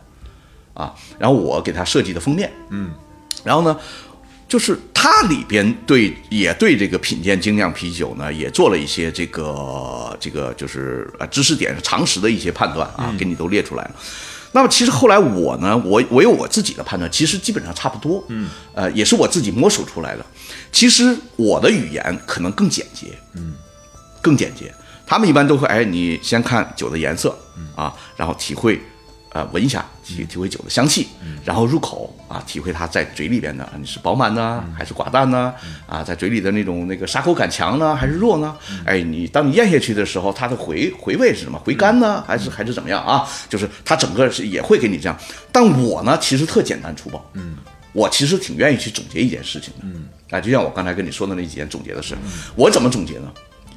其实特好记啊。如果你们今天跟我在一起，你一定会记住。嗯，中医给你看病是哪四哪四个步骤？望闻问切啊，就这么简单。望闻问切，嗯，就这么简单。望就是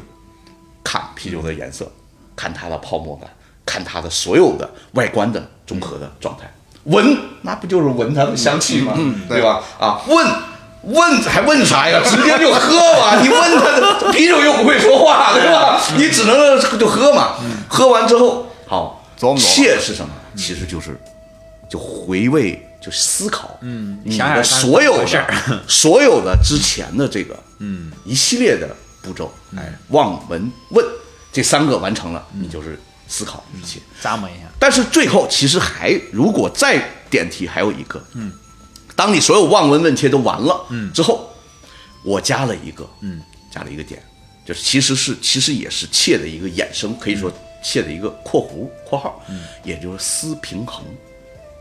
就你要考虑它的平衡在哪儿。就这款酒的平衡在，因为什么？嗯，你就算前面四个步骤有很多人不知道它，嗯，但是思平衡其实是一个对一个啤酒判断的最关键的一个点。嗯，你前面那个步骤再怎么样，其实你最后你回味的回想，它一一定是这款酒给你带来的平衡感。嗯平衡啊。所以说，所谓大家简单粗暴的说这个啤酒好不好喝，其实是平衡感给你带来的一个跟你自己契不契合，就是那个平衡感跟你是不是契合的，对对吧？对。有些人的平衡感可能偏偏这儿，有些人平衡感偏那儿，对，契合了我就好喝，你喝什么玩意儿？哎，对，所以说后来你看我们在去年啊，我们的呃牛皮糖的口号从人无皮不可交，嗯，就 No beer no friend，、我改了，嗯，改成什么？嗯，人各有皮，尊重就个人更的包容了，因为更包容了，而不是把不喝啤酒的往外推，往外推了，而是人各有皮，每个人都有自己的啤酒，只是没你没有碰到。对，你没找到跟你那个平衡点契合的酒，对对，所以说我认为我们现在你看，也在十年以后，我们自己的品牌也升华到了就是人各有皮这样的一个境界，嗯，而不是人无皮不可交也，嗯，与其无那事。样前前一种前一前一种就会更带刺儿一些，哎，对对吧？后面一种就是大家都是朋友，你只对是你还没有碰到，对，四海皆准啊了，嗯，对，就是这样。自洽了，你们对对对对对对对，所以说其实其实更更更有这个，就是更像我们的一个态度了，更像我们的一个态度是啊。呃，所以刚才那个我说的那个最早的时候不是，呃，我们其实最早 slogan 很很很繁琐的，其实就是那个张岱，就明朝的那个张岱，他他说的一句话叫“人无癖不可与交，以其无深情也”，这是原话。嗯癖好。对，如果一个人没有癖好，不要跟他在一起玩，是他绝对不会对你动真情的。嗯而且这人也没意思，其实，嗯，也无聊嘛，也无聊很无聊嘛，是对吧？所以说那个时候我是把屁改成了皮，嗯，啊，也是表明我们的一个态度。但是现在就我们更更宽泛，嗯是更宽泛，是，而且这个十年的发展，其实让大家对对这个精酿已经有了一个基本概念的时候，实际上这东西也需要往上再提一下，就是哎大家更容易接受这个东西。对吧对啊我对们不要拒绝任何人，不要拒绝任何啊人。所所以你就知道为什么我鄙视鄙视链，是因为我觉得啤酒它本身就是应该大家每个人应该享受的东西，嗯，它真的很包容是，啊！你看，我问一个随便问一个问题，嗯，任何一个酒种，你回答有像啤酒这样酸甜苦辣，这个咸臭， 嗯，有吗？所有这些味道全部都个性鲜明的，有吗？嗯说实话，到目前为止没有。然后还有一个啤酒有无醇的啤酒零度，然后最高度数是五十七度。当然，说到五十七度的时候，有的人就讲了：“哎，有六十七度的啤酒，你这个指甲。”其实错了，我承认，我只承认五十七度，六十七度他自己已经是业内的丑闻了，已经啤酒界的丑闻，他自己就承认了。那个酒厂的那那都承认割中国人韭菜，然后往里添加酒精了。对，所以目前我只承认五十七度的，这是德国人真正酿出来的啤酒，这个风格叫 Icebock。所以说你就知道，就是这里边会让你呃一直走下去，嗯，一直喝下去，一直学下去，嗯，就是我现在都无 无法想象这个五十七度的啤酒是一个什么口感。呃，它是我跟你说啊，这口感我喝因为我喝过，很辣，对，呃， 对，酒酒精感给人的刺激是肯定就是避免不了的，但嗯是。所有的就是好的酒啊，你会发现，其实酒精感都是它掩盖的药物之一。也就是什么呢？其实所有这个几乎是适用很多酒酒酒类，除非有一些它它特定什么呢？它就说哎，我就要突出酒精感，嗯，那是那是很特别的一些情况。但是呢，大多数情况，为什么说大多数情况，它都是要把酒精感把它遮盖掉，嗯，它其实达到什么呢？适饮性。你酒你不适合你喝，嗯，那有什么意义呢你？就喝不下去了。嗯你喝不下去就没意义啊。是是是，所以说它要达到某种适应性，它就要把酒精给你带来的刺激感，把你中和掉，尽量的给你掩隐藏掉。所以说高手一般都是善于隐藏的。嗯如果是他五十七度的啤酒，你喝不出来酒精感，那简直是这个。或者有一些酒，它不隐藏。呃，我觉得就是你比如说在在这个啤酒风格当中，其实是有这这类的啤酒的。我随便给你举两个风格的例子，呃例子，比如说啊、最早的有一款啤酒让我很惊讶的就是什么杜威。嗯，杜威是很普遍的一款酒，是啊，它是它其实是什么呢？它其实是就在在这个比利时风格当中算什么？算 Belgian 呃这个 Strong Pale Ale 或者是 Belgian Strong Ale，嗯，就是它实际上是比利时烈性艾尔或者比利时淡色烈性艾尔，就这个这个风格。嗯，那这个风格呢，杜威是很很特别的，除了他后来又发发发展了一些酒花类的酒以外啊，他有他之前最经典的杜威是什么？他其实把他的酒精感变成了一种香气，这是很牛逼的一个，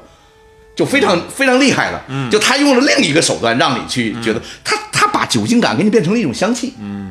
非常厉害，非常巧妙。然后还有什么呢？太极的思路。还有还有一个就是什么呢？就是呃，德式的有一个风格叫 Bock，嗯，啊，伯克，啊，B O C K。Bock 呢，在德语当中是什么？是公羊的意思，你就知道这公羊，你想那肯定，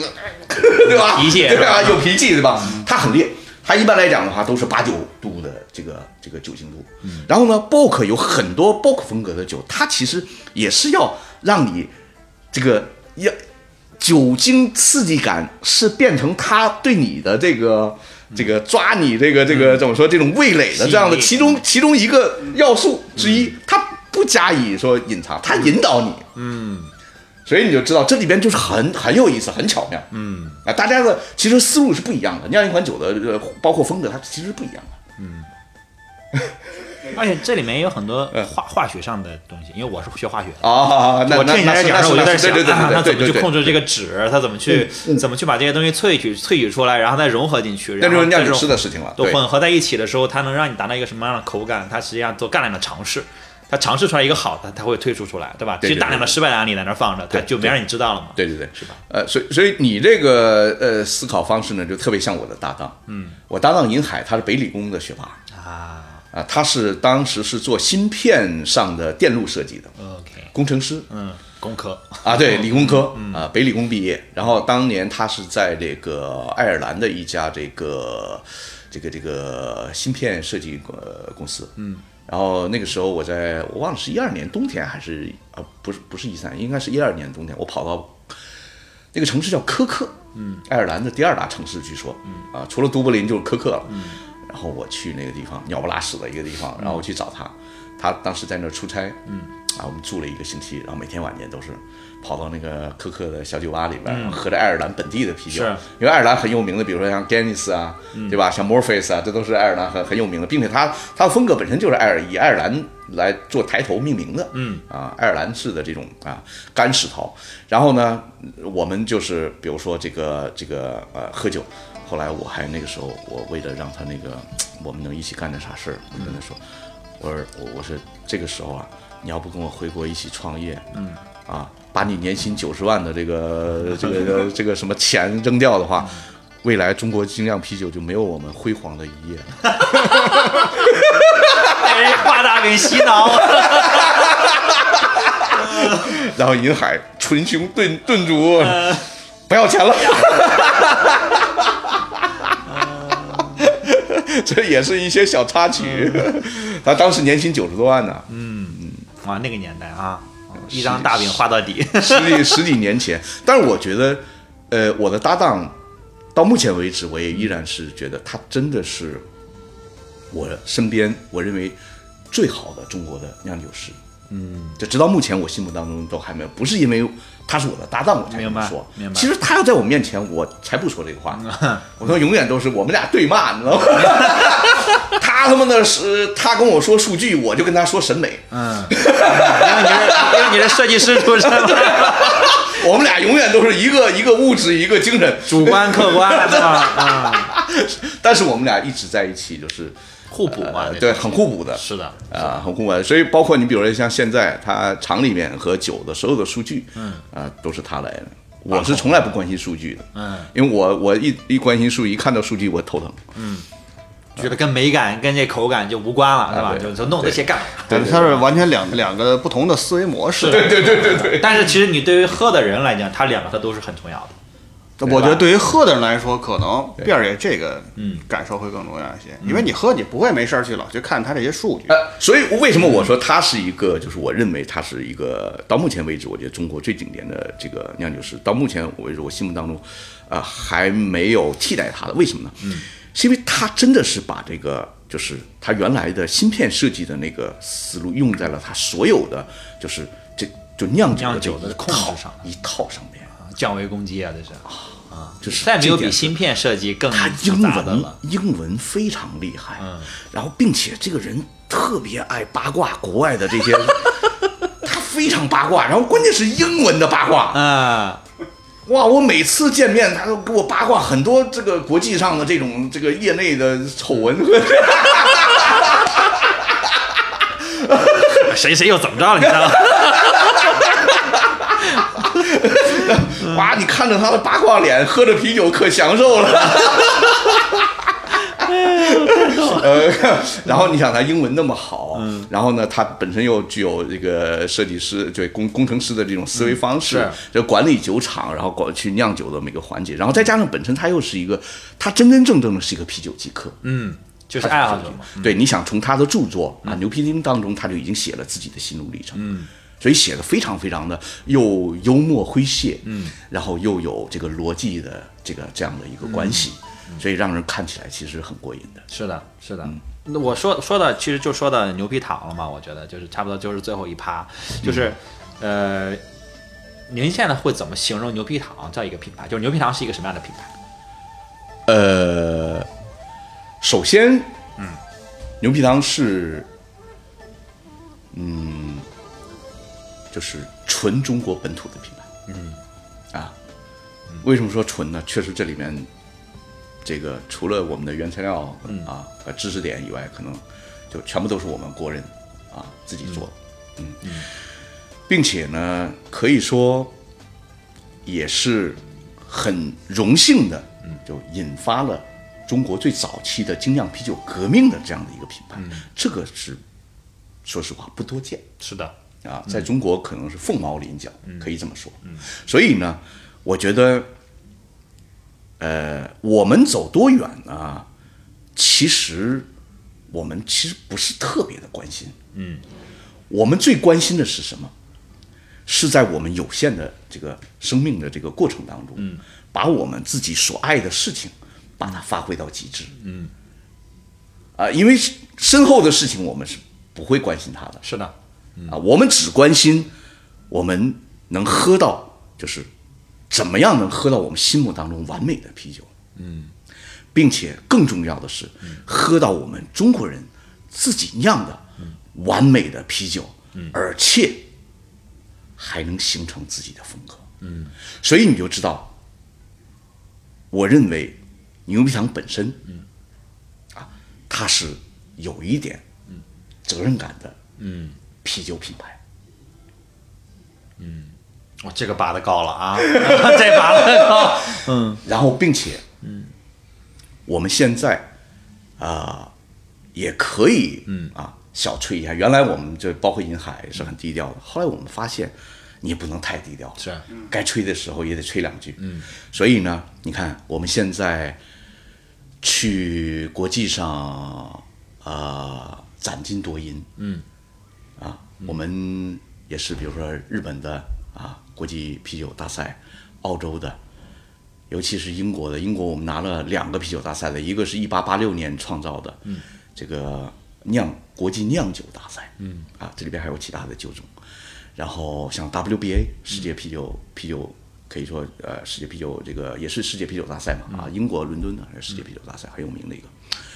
然后现在目前就是美国的，我们只拿了那个纽约的一个啊，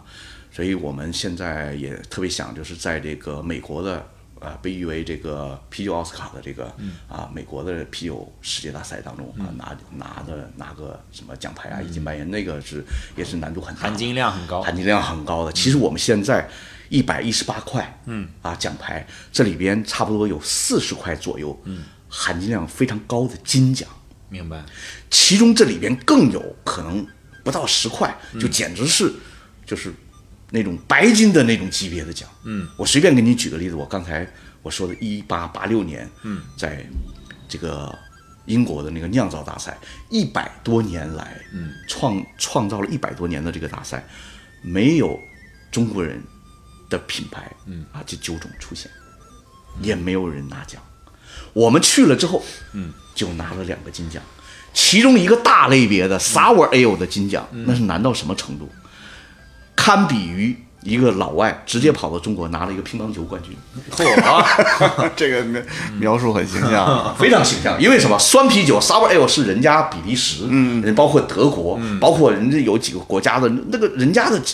拿手是吧伎俩，人家这几百年的这个是 Sour Ale 在中国，你想才进。我刚才跟你说了，帝都海盐是什么？是中国的第一款酸啤酒，并且能上市，有批文的，有批号的。嗯，在它之前是啤酒是不允许发酸的。嗯，所以你在市面上喝不到酸啤酒这个风格。嗯，所以我们反复的在我们建厂、我们酿造，然后我们反复的跟发改委、跟这个有关部门，我们去把国际上的潮流，然后知识点、总结之后，然后提建议，啊，走流程，啊，最后我们拿到了这个，然后既然它法律法规都已经出来了，那其实意味着大家就享有了这个福利， 是，就都酸可以啤酒做这个，对啊，都都可以做了呀。嗯，他有批号了，我们是 number one 的一个批号啊。你这这这这到到之后的，大家就趟着这条路就可以酿嗯酿这个古斯或者酿造 sour ale 这个啤酒。嗯，那所以我们当年就是去英国拿这个奖的时候，嗯，啊，就是为什么我着重拿它出来呢？因为这个奖是。当它公布的时候，是我因为我在场，我专门去伦敦去领的奖，嗯，我感受特别深，我非常自豪，嗯，因为当一个白胡子老头儿老爷爷在在那个那个那个伦敦大厅的一个地下半地下的一个那个非常古老的一个那个那个那个就是这种地窖当中啊，公布这个奖状，啊什么什么什么什么酒名字，然后最后 From China，然后你知道就是下边鸦雀无声，然后所有的人都。嗯， 从来没听 过嗯中国中 国 from China，然后并且关键是拿到了一个 Sour Ale 的一个金奖，大类别的金奖。然后我上去领奖，嗯，然后包当了黑 马， 对，吧然后当时最有趣的是啥？我我我就说，哎，我去英国领奖穿什么呢？嗯，我说不能穿西装，嗯，因为一我从来没有过西装，嗯，二一个呢，我西装我们去西方这个国家，我们穿西装是不是太没劲了？我说那就有几种选择，比如说什么那个对襟儿的那种的，那个嗯 唐装，我唐装我自己都感觉很奇怪 啊，对对，哎，中山中山 装，后来我夫人就买了一套中山装，灰色的。嗯，我就穿着那套中嗯山装，其实那个灰色就是呃，就就是我们标准的那种了啊，就是哎，领导穿的那种灰色，嗯明白哎，嗯然后我就能能脑补嗯跟他握手，我去跟他握嗯手。当我上台领奖握手的时候，这个这老爷爷啊，跟我说了一个让我至今难忘，我永远都不会忘记一句话。嗯他说了一句：“你你们中国人跑到我们的一百多年的这个这个什么，用了一个词非常精准，叫什么？不可思议。”嗯，他用了这一个词。是哎呀，你就知道那种感慨 那种感觉，然后大家一字排开拍照的时候，我们在中间拿着那个大雷鳖金奖，哇，你就知道。那种感觉真是是我，我觉得就无法形容。是，为国争光了，这都是。这句话还不足以形对 容，对对对，我觉得不足以，不足不以。足以形容我们的感觉，啊完全不 足。所以说，你就知道，就是我为什么说，呃，就是我们这个品牌是有一点点责任感，我又不敢说那么那么大的责任感，因为本身这件也是个玩儿的事情，是的你不要把它变成沉重，不要那么严肃，不要变成太严严肃、太严重。当你背负的很重的这种、呃包袱的这种包袱的时候，其实就违背了我们的初心。是你就不好走路了，往前。哎，对，走就不违动背了，所以我们其实最后还是要玩儿，嗯，还是要轻松，嗯。那么在这个轻松的基础上，你比如说我们要传达出来一个什么概念呢？我去年是在疫情还没有完全结束的时候，我在几个地方我做了分享会，嗯，结合我们牛皮糖的这样的差不多快十年，明年我们就品牌就第十个年头，嗯，啊，几乎是伴着中国的精酿精啤酿酒的这历场史革命、啊，就是我们一路走来。那么最后我总结了一下，我说我可以告诉大家，我们这个品牌九年做了两件事，嗯，一让中国人懂啤酒，嗯，二让世界知道中国人懂啤酒。哎呦，哎呦，这 太会说了吧也！ 哎呀，我都接不下去，你知道我接什么都对吧？对吧？ 嗯，都不妥，我跟你说。对，所以该斩钉截铁的时候，我们也要准确的传达我们的坚定的这是个的态度，嗯，总有人要做这件事情的，对吧？就是这我不做也有也要应该有人来做。那如果是我的话，那我就把它做好嘛，我就把它做出去，我就砸个响嘛啊，对。对吧？而且这两句话其实是不是也能够描述他过去十年的两件大事儿吧？那对前面那个阶段就是为了让大家先搞明白什么 叫让你知道有这么个东西，对对啊、对大概你了解一下，说这对啊个东西是，所以你可以选。对啊，你看，我们从个人角度出发，银海写了那本《牛皮经》，我个人出版了这个，就是给大家总结出来，就花了真的 N 年的时嗯间，然后两年的时间来梳理第一版的世界啤酒族谱。嗯，当然，我现在就在今年我的生日是三月十一号，嗯我又。更新和出版了第二版的全新的世界啤酒族谱，嗯我这里边修正了两百多个风格当中的一百八十个风格，嚯，那修正基啊本上就是全部，就大部分，嗯，我有修正，因为这么多年它还有国际潮流还有变化，啊，然后我其实更极致的是花了八年的时间，嗯，完成了一个叫《世界特拉普修道院啤酒族谱》，嗯，我自己亲自去打卡，嗯，全球八个国家，嗯，然后呢，一共十四座那个修道院酿造啤酒的那个真正的我去修道院酒厂去拜访，这些它能让你随随便进，它是不是不是那么大多数都不让进对，吧为什么？因为因为他吸就是这个这个，他就吸这个派别叫吸赌会，嗯，吸赌会它下面 t r p 斯的这个这个风格的这个修道院呢，它是主主推就是自己的主要的这个这个主修是什么？是苦修，嗯，他们相互之间尽量能不说话不说话，嗯是呢？对，这是苦修派，所以呢，他基本上不接触外人的。嗯，但是呢，我有一次，比如说在美国的那个那个修道院，就是那个那个呃那个酒厂，我就受了，呃包括在西班牙的一个酒道院，就超级的待遇。嗯，还有在意大利这三个地方，什么超级待遇？我把我的中文梳理过的世界啤酒族谱，嗯，啊，就英文叫 Beer 呃 Family Tree 嘛，嗯，啊，呃也也可以说就就是什么呃 Family of Beer，嗯，就是差不多就是这么一个，我把这个直接给他，嗯，给他，我说我说这是我做的一件事情，我说我千里迢迢从中国来到这儿，我就想看一眼，就想知道你们的这个整个这个这个状态，嗯，我说这个这件事情其实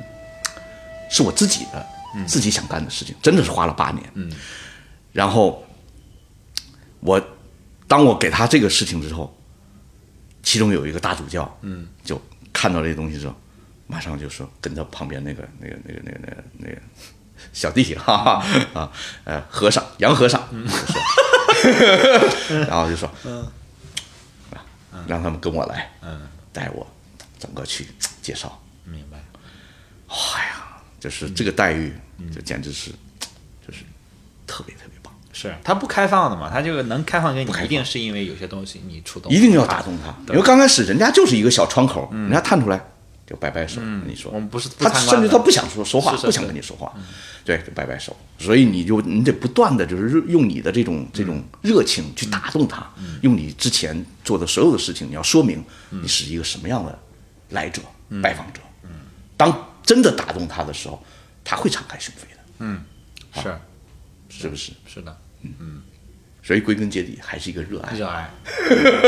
这都不是一般的热爱了，对你你得你得为之疯狂才行。是啊，疯子嘛，这几几个疯子，然后就傻乎乎的碰到了一起，对哦对，所以往往历史其实就是这些人创造的。对，嗯，而且有些时候他那个时间点，你早一点晚一点，可能就没有机会，对吧？你那个时间点不对，就完全没有后面的可能性。对吧？所以古人总结了天时地利人和嘛，很多很多人很多公司做的事情，他做早了，然后五年之后，然后那个早了就死在沙滩上了呗，被拍在沙滩上了呗。完全就拍在沙滩上了。对，你说他是不是很有远见？他很有远见，但他没有坚持到五年之后，他做的过于的早，他的成本、他的市场完全没有人做，对吧？但但是当一旦你会发现你被选中了的时候，那责任就在你这儿，就是你必须把这个事情推下去，对吧？你不推，那你就会被推在沙滩上，然后就会有人别人去做这个事情，对啊，对吧？那贝尔，你觉得在未来下一个十年啊，就是我们国内的这些品牌，嗯，应该做哪些事儿？其实完全没必要回答，嗯，因为我真的不知道他们能干出什么来， 并且我觉得这样更好，嗯，对，这样又又又又反证了我刚才说的、说的那样。但是未来的五年到十年，我笃定，嗯，就是我之前也说过的一件事情。中国会出现自己的啤酒风格，峰哥，因为你想，世界啤酒啤啤酒族谱当中，将近三百个风格，没有一款是来自于中国。这个是一定要被填上的一个坑窟窿。我跟你说，这个是特别有趣的事情。我在第一版的世界啤酒当中，在一个特别不起眼的角落，嗯，因为它血缘关系它是互相有联系的，都是用那个各种线的，是虚线和实线都联系的，但是只有独立的一个小小的一个圆圈儿，我在里面画了一个问号，里面写的 Chinese style craft beer，、中国精酿啤酒风格，然后问号在哪儿呢？嗯，它完全是独立的。跟任何一个都不，这是埋着一个疑问啊，给你留了个位置。哎，我第二个就我说我最近出版的第二版的《世界啤酒之舞》，我依然嗯有还留了一个，还留了一个。当我们中国真正出现我们自己的啤酒风格的时候，这个问号就不在了。嗯希望下一班的时候就有了。对我希望第三版的时 候，它这个空就填上了。嗯这是下一个重大里程碑。对，这就是我说我笃定五年，最短五年，最快呃呃呃最长十年，嗯我们中国就应该填上这个空了。那可能不仅仅是填这空了，啊你想，可咱能们就连上线了，是吧？哎就有对对有一小小小族谱，有一个小派系了，就感觉多好是吧多好！一旦这个真的精酿文化在国内开始大面积的用户增增加起来，我觉得我们未来可能都是全球的一个有话语权的一对，个。所以你看，在这儿我就又做一个小的这个广告了，等于我的第二季，嗯，呃，马上就播映了，但我换了一个平台，不在 B 站了，嗯，在爱奇艺。 OK 然后我们第二季，呃，整个的这个它的这个主线，嗯，就是提出这个疑问，然后看能不能就我们做的这个事情，能不能就是让大家就是找到某种方向，说，哎，你比如说我们第二季的第二集，嗯，就是麻辣火锅啤酒，啊我们用辣椒来酿造一款啤酒，然后模仿麻辣火锅，嗯，我我找了四川的两个酒厂，然后大家就是我来命题酿，嗯，大家必须要在这个酒里面加辣椒，然后那个有一个美国人，他的酿酒师，他就是什么？他用泡椒的方式来完成。然后呢，我们中国的酿酒师他用什么？他用干投的方式，然后并且还糍粑。这个这个南方就比如什么这个云贵川那一带，就是做糍粑的那种的。哎，他麻辣，他是做了一款麻辣酸啤，然后从一个泡菜坛子当中提取酵母啊。我们整个过程全部都拍，跟拍，然后一路大家探讨说，哎，我这个麻辣啤酒我怎么来做？然后那那边的，比如那个外国人，他说，哎，我我我我怎么用泡椒的方式，然后做的比较烈，嗯，然后最后我们两者就是都酿出来了，我们找到一个地方去，大家一起去互相一喝品鉴，说，哎，你这个酒怎么回事？你这个酒，然后，嗯，然后并且第一集，嗯，是也是在寻找一个原材料，嗯，啊，中国本地的原材料来做。啊，我就不剧透了，嗯明我白只我只明白嗯剧透第二集，对，之后那几集基本上都按照这个思路都是，就是我们提出嗯这个问题，疑问。中国什么时候能有我们自己的啤酒风格？哎呀，那期待什么时候上？呃，最快是四月中旬，哦，那也快了，那也对快了爱奇艺最快就是啊哦应该就是跟我们这期节目上线，可能再往一一两周，可能哦差不多是吧对哎呦因为那我们太好了我们那预计我可能下周就能剪出来，我们就差不多四月初嘛。哦可哎能呦清明节之后我们放这期节目吧。哦，哎差不多呦，那太好了，太好对了对。对然后，然后对，然后我的那个，呃，对对，现在正在审核呢。啊哈啊，对审核之后，然后六集，然后我们准备是每个每周更新一集，每周放两集，放两集好像放两集。到到我们临发的时候再问一下，如果是确认了时哎时间，间我们写在 show notes 里。哎，对对对，提哇，醒一下那太好了，对对对对对对对，那太好到了，时候再问，到到清明节的时候再我们再问一下。对，大家就可以看了。对，嗯，就可哎以，对看，了。那我就到时候就具体时间了。哎特我们现在我们定不下具体时间。是是是是 OK，是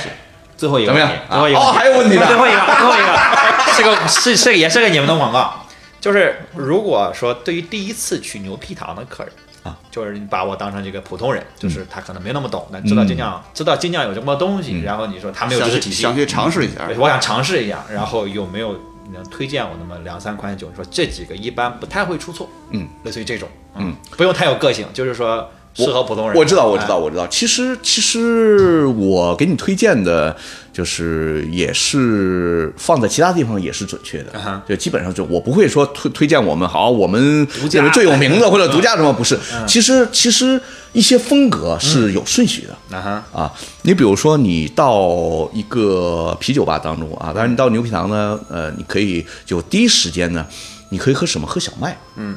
小麦类的酒，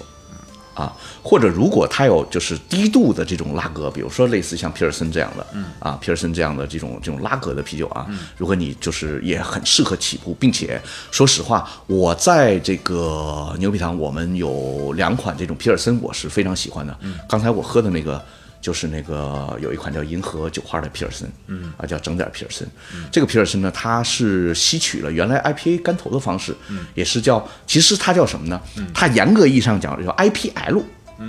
IPA 也就是 India Pale Lager，嗯，啊就它其实是 IPA 转成的 IPA 是 L 嘛，所以 它正好是后边是 L，所以说它这 Lager，所以说它这严格意义上讲应该是 IPL，嗯，但是它是 Lager 风格啊。然后呢，那就说你你你可以先从小麦就低度，它一定是低度，嗯，这个是一定要的，嗯，因为什么？它这个顺序是这样的，你一旦喝一个。度数很高的酒，你一走下坡路的时候，其实后边味味道你基本尝不出来了。就就啊，你像来个十几度的酒，咚咚咚，一个帝国世涛，对，喝完之后，你下面的酒基本上是在稀释它，就当水在喝 了，是吧？风味都没有了。嗯基本上是在稀释它，所以你千万不要干这种事情，由浅入深，对，人往高处走，水往低处流。嗯，所以说呢，你不要走下坡路。嗯啊，对，所以呢，你先去找低度的，然后找低度的小麦、拉格一类清爽的爽口，就是这就是有点像像前菜一样的嗯啊给你带来的感觉。然后逐步开始，但是逐步开始呢，这里面就是什么？比如当你喝了，你第一第一感觉觉得嗯不错，已经就身心已经调动起来了。嗯然后接下来一杯呢，你你还是可以按照这个度数啊，慢慢慢慢一步嗯往一步上爬，往上爬，爬个三两杯，嗯啊三两杯。那第二杯呢，其实就宽泛多了。第二杯呢，其实你是完全可以，就是你你如果要懂啤酒，当然很多人就比较愿意自己严格意义上按照风格的阶梯往上走了。嗯，其实这个是有一些，就是当你看到一个面对一个酒单，它其实我是能给你呃建立一个阶梯的，嗯。但是大多数人不可能有这样清晰的这样的一个一个一个，那你就什么呢？一酒精度低，它就导致是嗜饮性强，嗯，所以你一定要首先要保持一个，你刚开始一定要喝酒精度低的，嗯，一定要喝酒，这是亘古亘古不变的，嗯。那第二项呢是什么呢？就是你不要找那些就是呃就是怎么说争位太过于强烈的，对，因为什么？也是我刚才那个道理。嗯当你当你这个争位很强烈的时候，他嘴里已经形成了嗯你你第三杯其实也是在冲它，你的味蕾全部被占满了嗯冲洗它对，啊你在冲洗它。所以呢，你你你也是尽量有一个有一个阶梯性。啊那那你当你就是第三杯的时候，这个时候其实你基本上味蕾打开了，嗯，打开了之后就看你的这个酒量如何了。所以，当你还能喝的时候，你就选一些，比如相对来说烈一点的风格，比如说像就我刚才说的，比如说像 Bock，嗯，比嗯如说像 Strong Ale 这种的、啊，比如说像这种啊增味的一些，甚至于就是你酸的什么的也 OK，嗯啊，因为但是呢，还有一些人就是我我我后来说，当你爬到一定的这个这个这个角度的时候，其实之后，嗯，就有趣了。有趣在哪儿呢？其实你完全也可以按照一个抛物线，然后最后走到顶端的时候，最后你来一杯就是收尾，嗯啊，就是一个抛物线这样清的，清嘴你也可以这样玩儿，就是过山车，啊，这个也很有趣，嗯，但是过你再怎么过山车，你也得得有一个起步，得有一个这样的一个爬坡的往上过的程，你不能刚开始就是日下来了，你再想起来，那他妈是是是另一个抛物线了，是吧？所啊这以节奏就打乱啊，了。节奏就打乱。所以说我就是我这个人的一个，但是呢，每依然还是每个人有每个人的不同的理解，是是所以那只是我的一个建议而已。对于初学者、入门者，入门这者样最好没有是按照一没有个错嗯小的阶梯，一个酒精度的一个阶梯，然后一个就口味的这种由淡到浓，对，哎，这样的一个你你可以问那个问那个服务员，嗯啊，你听他建议，因为你想他每天都在这儿，是他每天都在接各种酒，接待各种客人，所以说呢，你大可相信啤酒吧里边的吧台里边的这样的人、嗯或者店长，如果你实在不这个还拿不准，你就把店长找来，嗯店长找来，当然再拿不准，好你就问小贝尔在不在。让那个人来给我服务。 反正我全年也不来， 开玩笑，开玩笑，我是我是经常来的，经常来的。嗯明白当你碰到我了，嗯，那你就摸到彩蛋了。今天就没白来，我跟你说 对我恨不得给你摁在门上摩擦，哎呀，今直天哎我跟你到说，直到打开这扇大门。 我非给你塞进去。哎呀太有意思了，太有意思了，你明白了吧哎呀明白了，明白了。哎呀，我关键是太形象了，你知道吗？我我自己其实就摸过很多门，我一直没有，就是说感觉没有摸的特别，因为这个大赵实际上就是他，他很爱这个嘛。前段时嗯间我们在上海办活动，就是我们晚上要开会，就第二天是大活动了，嗯就大家都很紧张，嗯，他说我买点零食给你们吃，上来买了各种你知道袋儿装的那个各种精酿，哦还有就是装装塑料袋儿里的，啊然后说对来来喝啊，拿好多杯子。我说我们那明天就是大活动啊，今天晚上喝，他就这样啊啊。他说你不喝我拿回去，我自己也能喝啊完，就是他是这种类型。我知道，我知道，那这这个很很符合我的风格对，。但是我但是我一直没有太太摸着说这个这个这个这个路线在哪儿。就是有时候我喝，哎，我觉得这不错，但是下次我也找不着这个东西了。然后有一次就喝，我觉得这这这对我来讲太刺激了。对啊，所所以你看，我就说取决于你碰到了谁，嗯取决于你碰到了哪款酒，嗯，就这么简单。 我应该还是没有遇到那个开我光的酒，因为我没有记住那个， 那个对嘛对吧？我对要嘛开了光的话，我一定是我以后就记住它了。对嘛，对嘛，所以所以你看，就是有的时候，呃，这个话还是挺准的，就是量变到质变嘛。嗯，当我你看我我尝遍了世界这些，我跟你说，那三百个风格我基本都喝过。嗯，啊，那那风格都喝过了之后，其实你就自己心目当中有一个完整的一个空间，嗯，啊，一个坐标，嗯，啊，这款坐标，比如说你喝一喝，哎，你就会在那个坐标上嘣儿插一个，嗯，啊，插一个点，啊，设一个点。那这个时候，当越越来越多密密麻麻越来越多的时候，其实你自己足够有啊自控力，足足够有信心，就判断一款酒的它的这个好坏，嗯，啊，至少对你自己，你完全知道这个跟我的契合度是怎么着。你啊，对呀、对呀、对呀、啊就是这样嘛。所以，所以说为什么说人各有皮呢？嗯，就你一定要找到你自己的那个舒适点。对，这我这我觉得也是，就是精精酿对于我来说特别吸吸引我的地方。嗯，因为它可以满足我的好奇心，你知道吗？嗯，你想嘛，你你在外边看有好几十个酒头，对每一个都不一样，嗯都不一样。哎，你就特别想去尝试它。就那个到底是那个是哎，那个什么味味儿？那个是什么味儿啊？对，所以其实有些时候，你比如我最开始喝的时候，我也是跟别人这这个感觉差不多啊，就是第一次喝就了想喝不一样的。哎，你说，哎呦，这东西我从来没喝过啊，这这是什么东西？后来一听人说啊，这这叫精酿，然后你就查这个这个写写的什么啊什么叫艾尔啊，嗯，后来发现必须得了解一些基础的嗯框架知识，对吧？不然你下一次喝的时候你自己对不上。对，跟上次什么关系你就没没数，就没这个数坐标是乱的嘛。啊，呃，我呃，我想想，我在这儿有没有啊？哎，对，在我这儿好像还真有。我我给你拿上一个我第二版的世界啤酒族谱，哦好呀送给好呀你们办公室。谢好谢好谢谢谢谢谢谢，啊圣经了这是。真是拿没 拿？咱们 OK OK，呃，小特玩意儿特别特别感谢边儿爷，我觉得我我今天学了很多，就是我列大纲的时候，我没想到我能学等这么多，而且我觉得多余列这个大纲，所以我刚才一看说要回馈，我说我咋回馈啊？我要按照这个讲，对我也我就乱了。多余聊，多余写，我跟你说，哎，基本上也没有什么命中的话题，我跟你说就那么两三个啥问题算是我我我真的问了，其他基本上都是就完全是另外一条路，但是我觉得聊的更清晰了，反正我自己。啊啊我因为我是一个小白，我带入小白的视角，我觉得我学到了很多我完全没有预期的知识啊而而像辫儿爷说，这里面有很多偶然的东西在里面，嗯我觉得这些这些点实际上是能让我达成一个记忆点的。嗯它不是说我今天学了一本书或者一个教材，它不是那种，因为普通人其实是一个爱好，是一个或者说是一嗯个很生活化的东西，它很有趣的一个东西，好玩儿的一个东西，我没必要去学这个这个这个讲义。哎，我对，就是吧这样，对你完全没必要去去去，真的去按照一个步骤或者怎么样，对没没有意义，你就喝就完了，是的就喝就完了，高兴就完了，玩儿就行了。对对对，哎呀，我觉得这特别好，所以就是特别感谢辫儿爷，感谢。然后我我觉得这这个肯定没完，我们最后还得再聊啊啊！我啊们下次再找一个话题，我就可以找啊一个小话题，我们再聊，我们再展开聊啊好啊哎呀，聊得特别投机，我觉得。啊 哎，我太喜欢了，因为我自己就很讨厌写大纲，你知道吗？ 对，但是我我又心我又心慌，我是因为我对这些东西真的知识掌握很有限的时候，我特别容易焦虑，所以我昨天晚上我跟你说，我看各种知识，我弄到两三点，我今天早上起来我又弄了两三个小时，我说我得我得知道更多一些，没用 啊，全都没使上，就全多余，我跟你说，就不如就是大大方方睡觉，我跟你说，哎呦，真是服了，你说你早点休息好不好？哎呀，真好，真好啊！好，我们那我们今天就到这儿，然哦后谢谢大家。然后这个我们这个也期待辫儿爷接下来这个纪录片，然后确定的时间我们写在 show notes 里面，大家来记得 来来去来去看，好吧？啊好谢谢大家，那今天好到这儿，谢谢谢谢拜拜谢谢各拜位拜啊，谢谢。谢谢大家。